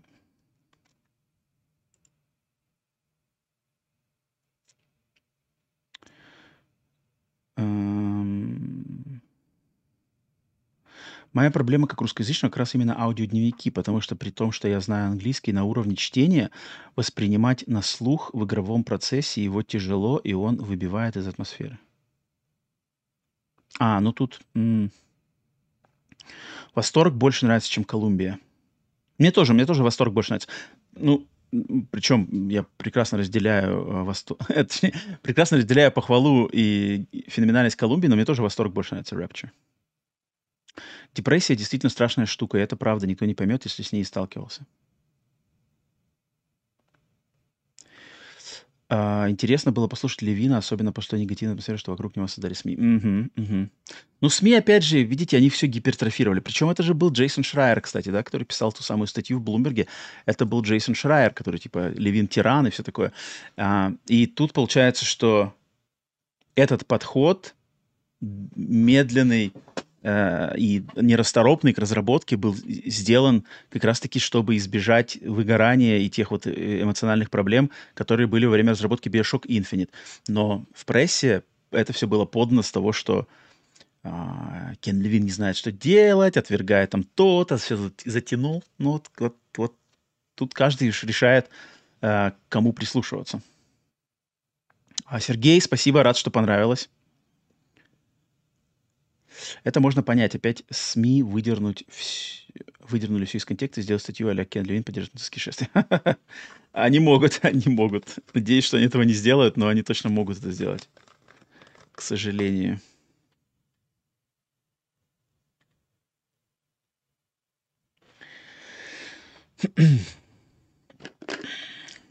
Да, я очень, конечно, жду Джудас, потому что, блин, ну это, это один из главных релизов. Правда, Правда, неизвестно, когда, когда он выйдет. Мне кажется, в этом-то году его вряд ли стоит ждать. Почему-то. Код. Я офигел, что первый Биошок делался целых 7 лет. Да, первый Биошок 7, 7 лет, а Infinite, получается, 5 э, лет, да? Да, да. Ну, сходится, сходится. 2000... Ну, да, да.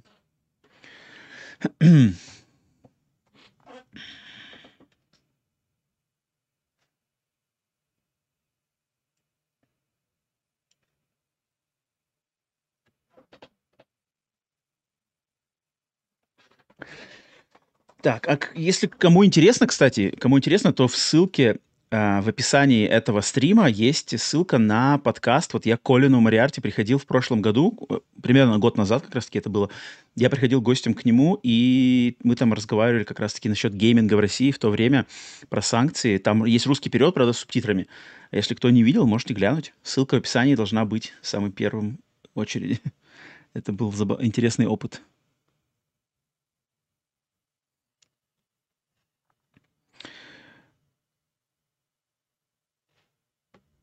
Такая вот она свобода слова, считать, что в России нет свободы слова.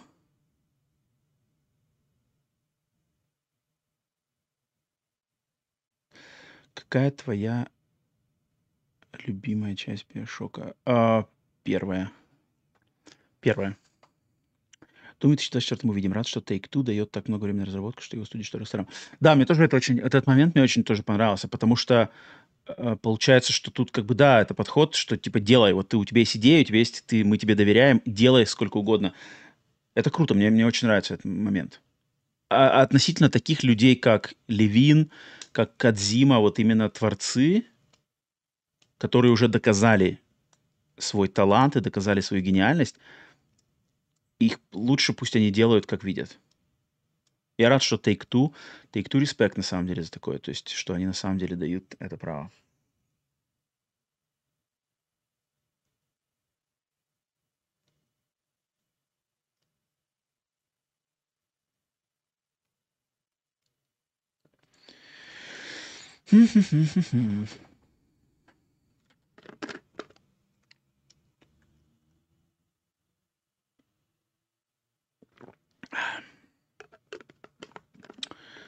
А любительница лисичек-то пропала со стрима? Она не дослушала, уснула?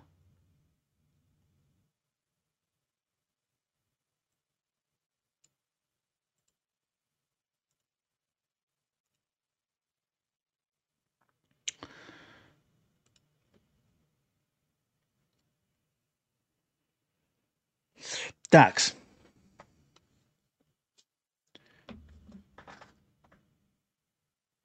Неожиданно, что в этом интервью обсуждались большинство главных проблем 21 века, вроде соцсетей и депрессий.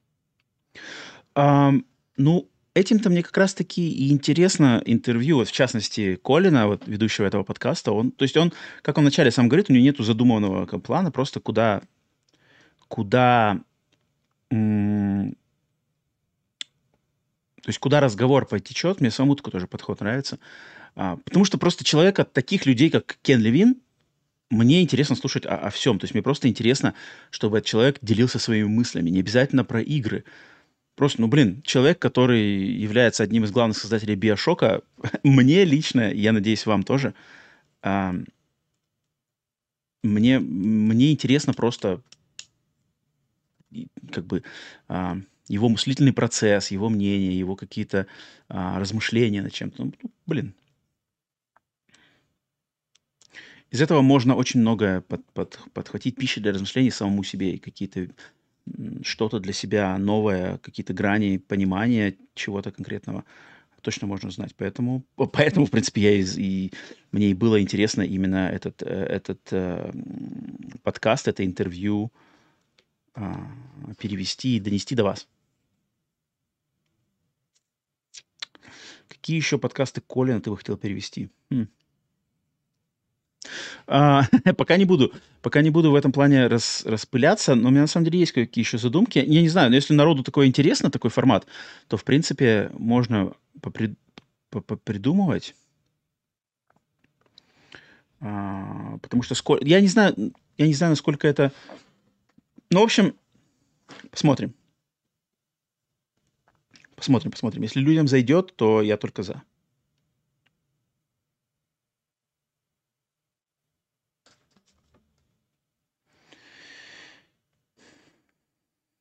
О, Хорб. Хорб прилетел. Эй.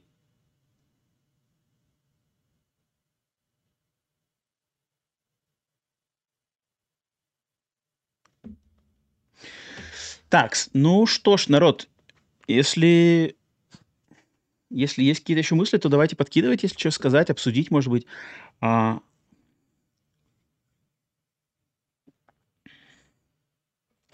Если вдруг, если нет, то пойду, пойду тогда уже это, а то...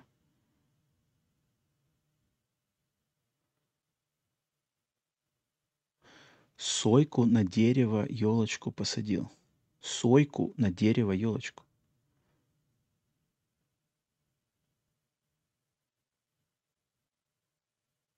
Что значит сойку? Сойку на дерево елочку, ничего не понял.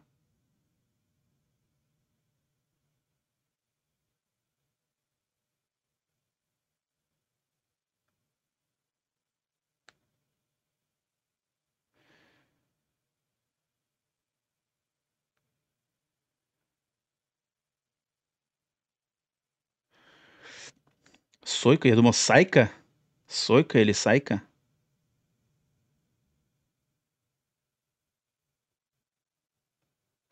Уже два часа прошло, думаю, и так много времени тебя заняли. Кстати, поздравь, Ильон школу закончил.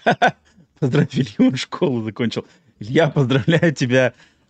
Точно же, сейчас же сезон, там, выпускник и все такое. Где твоя лента, где твой, там, не знаю, что еще. Илья школу закончил. Смешно.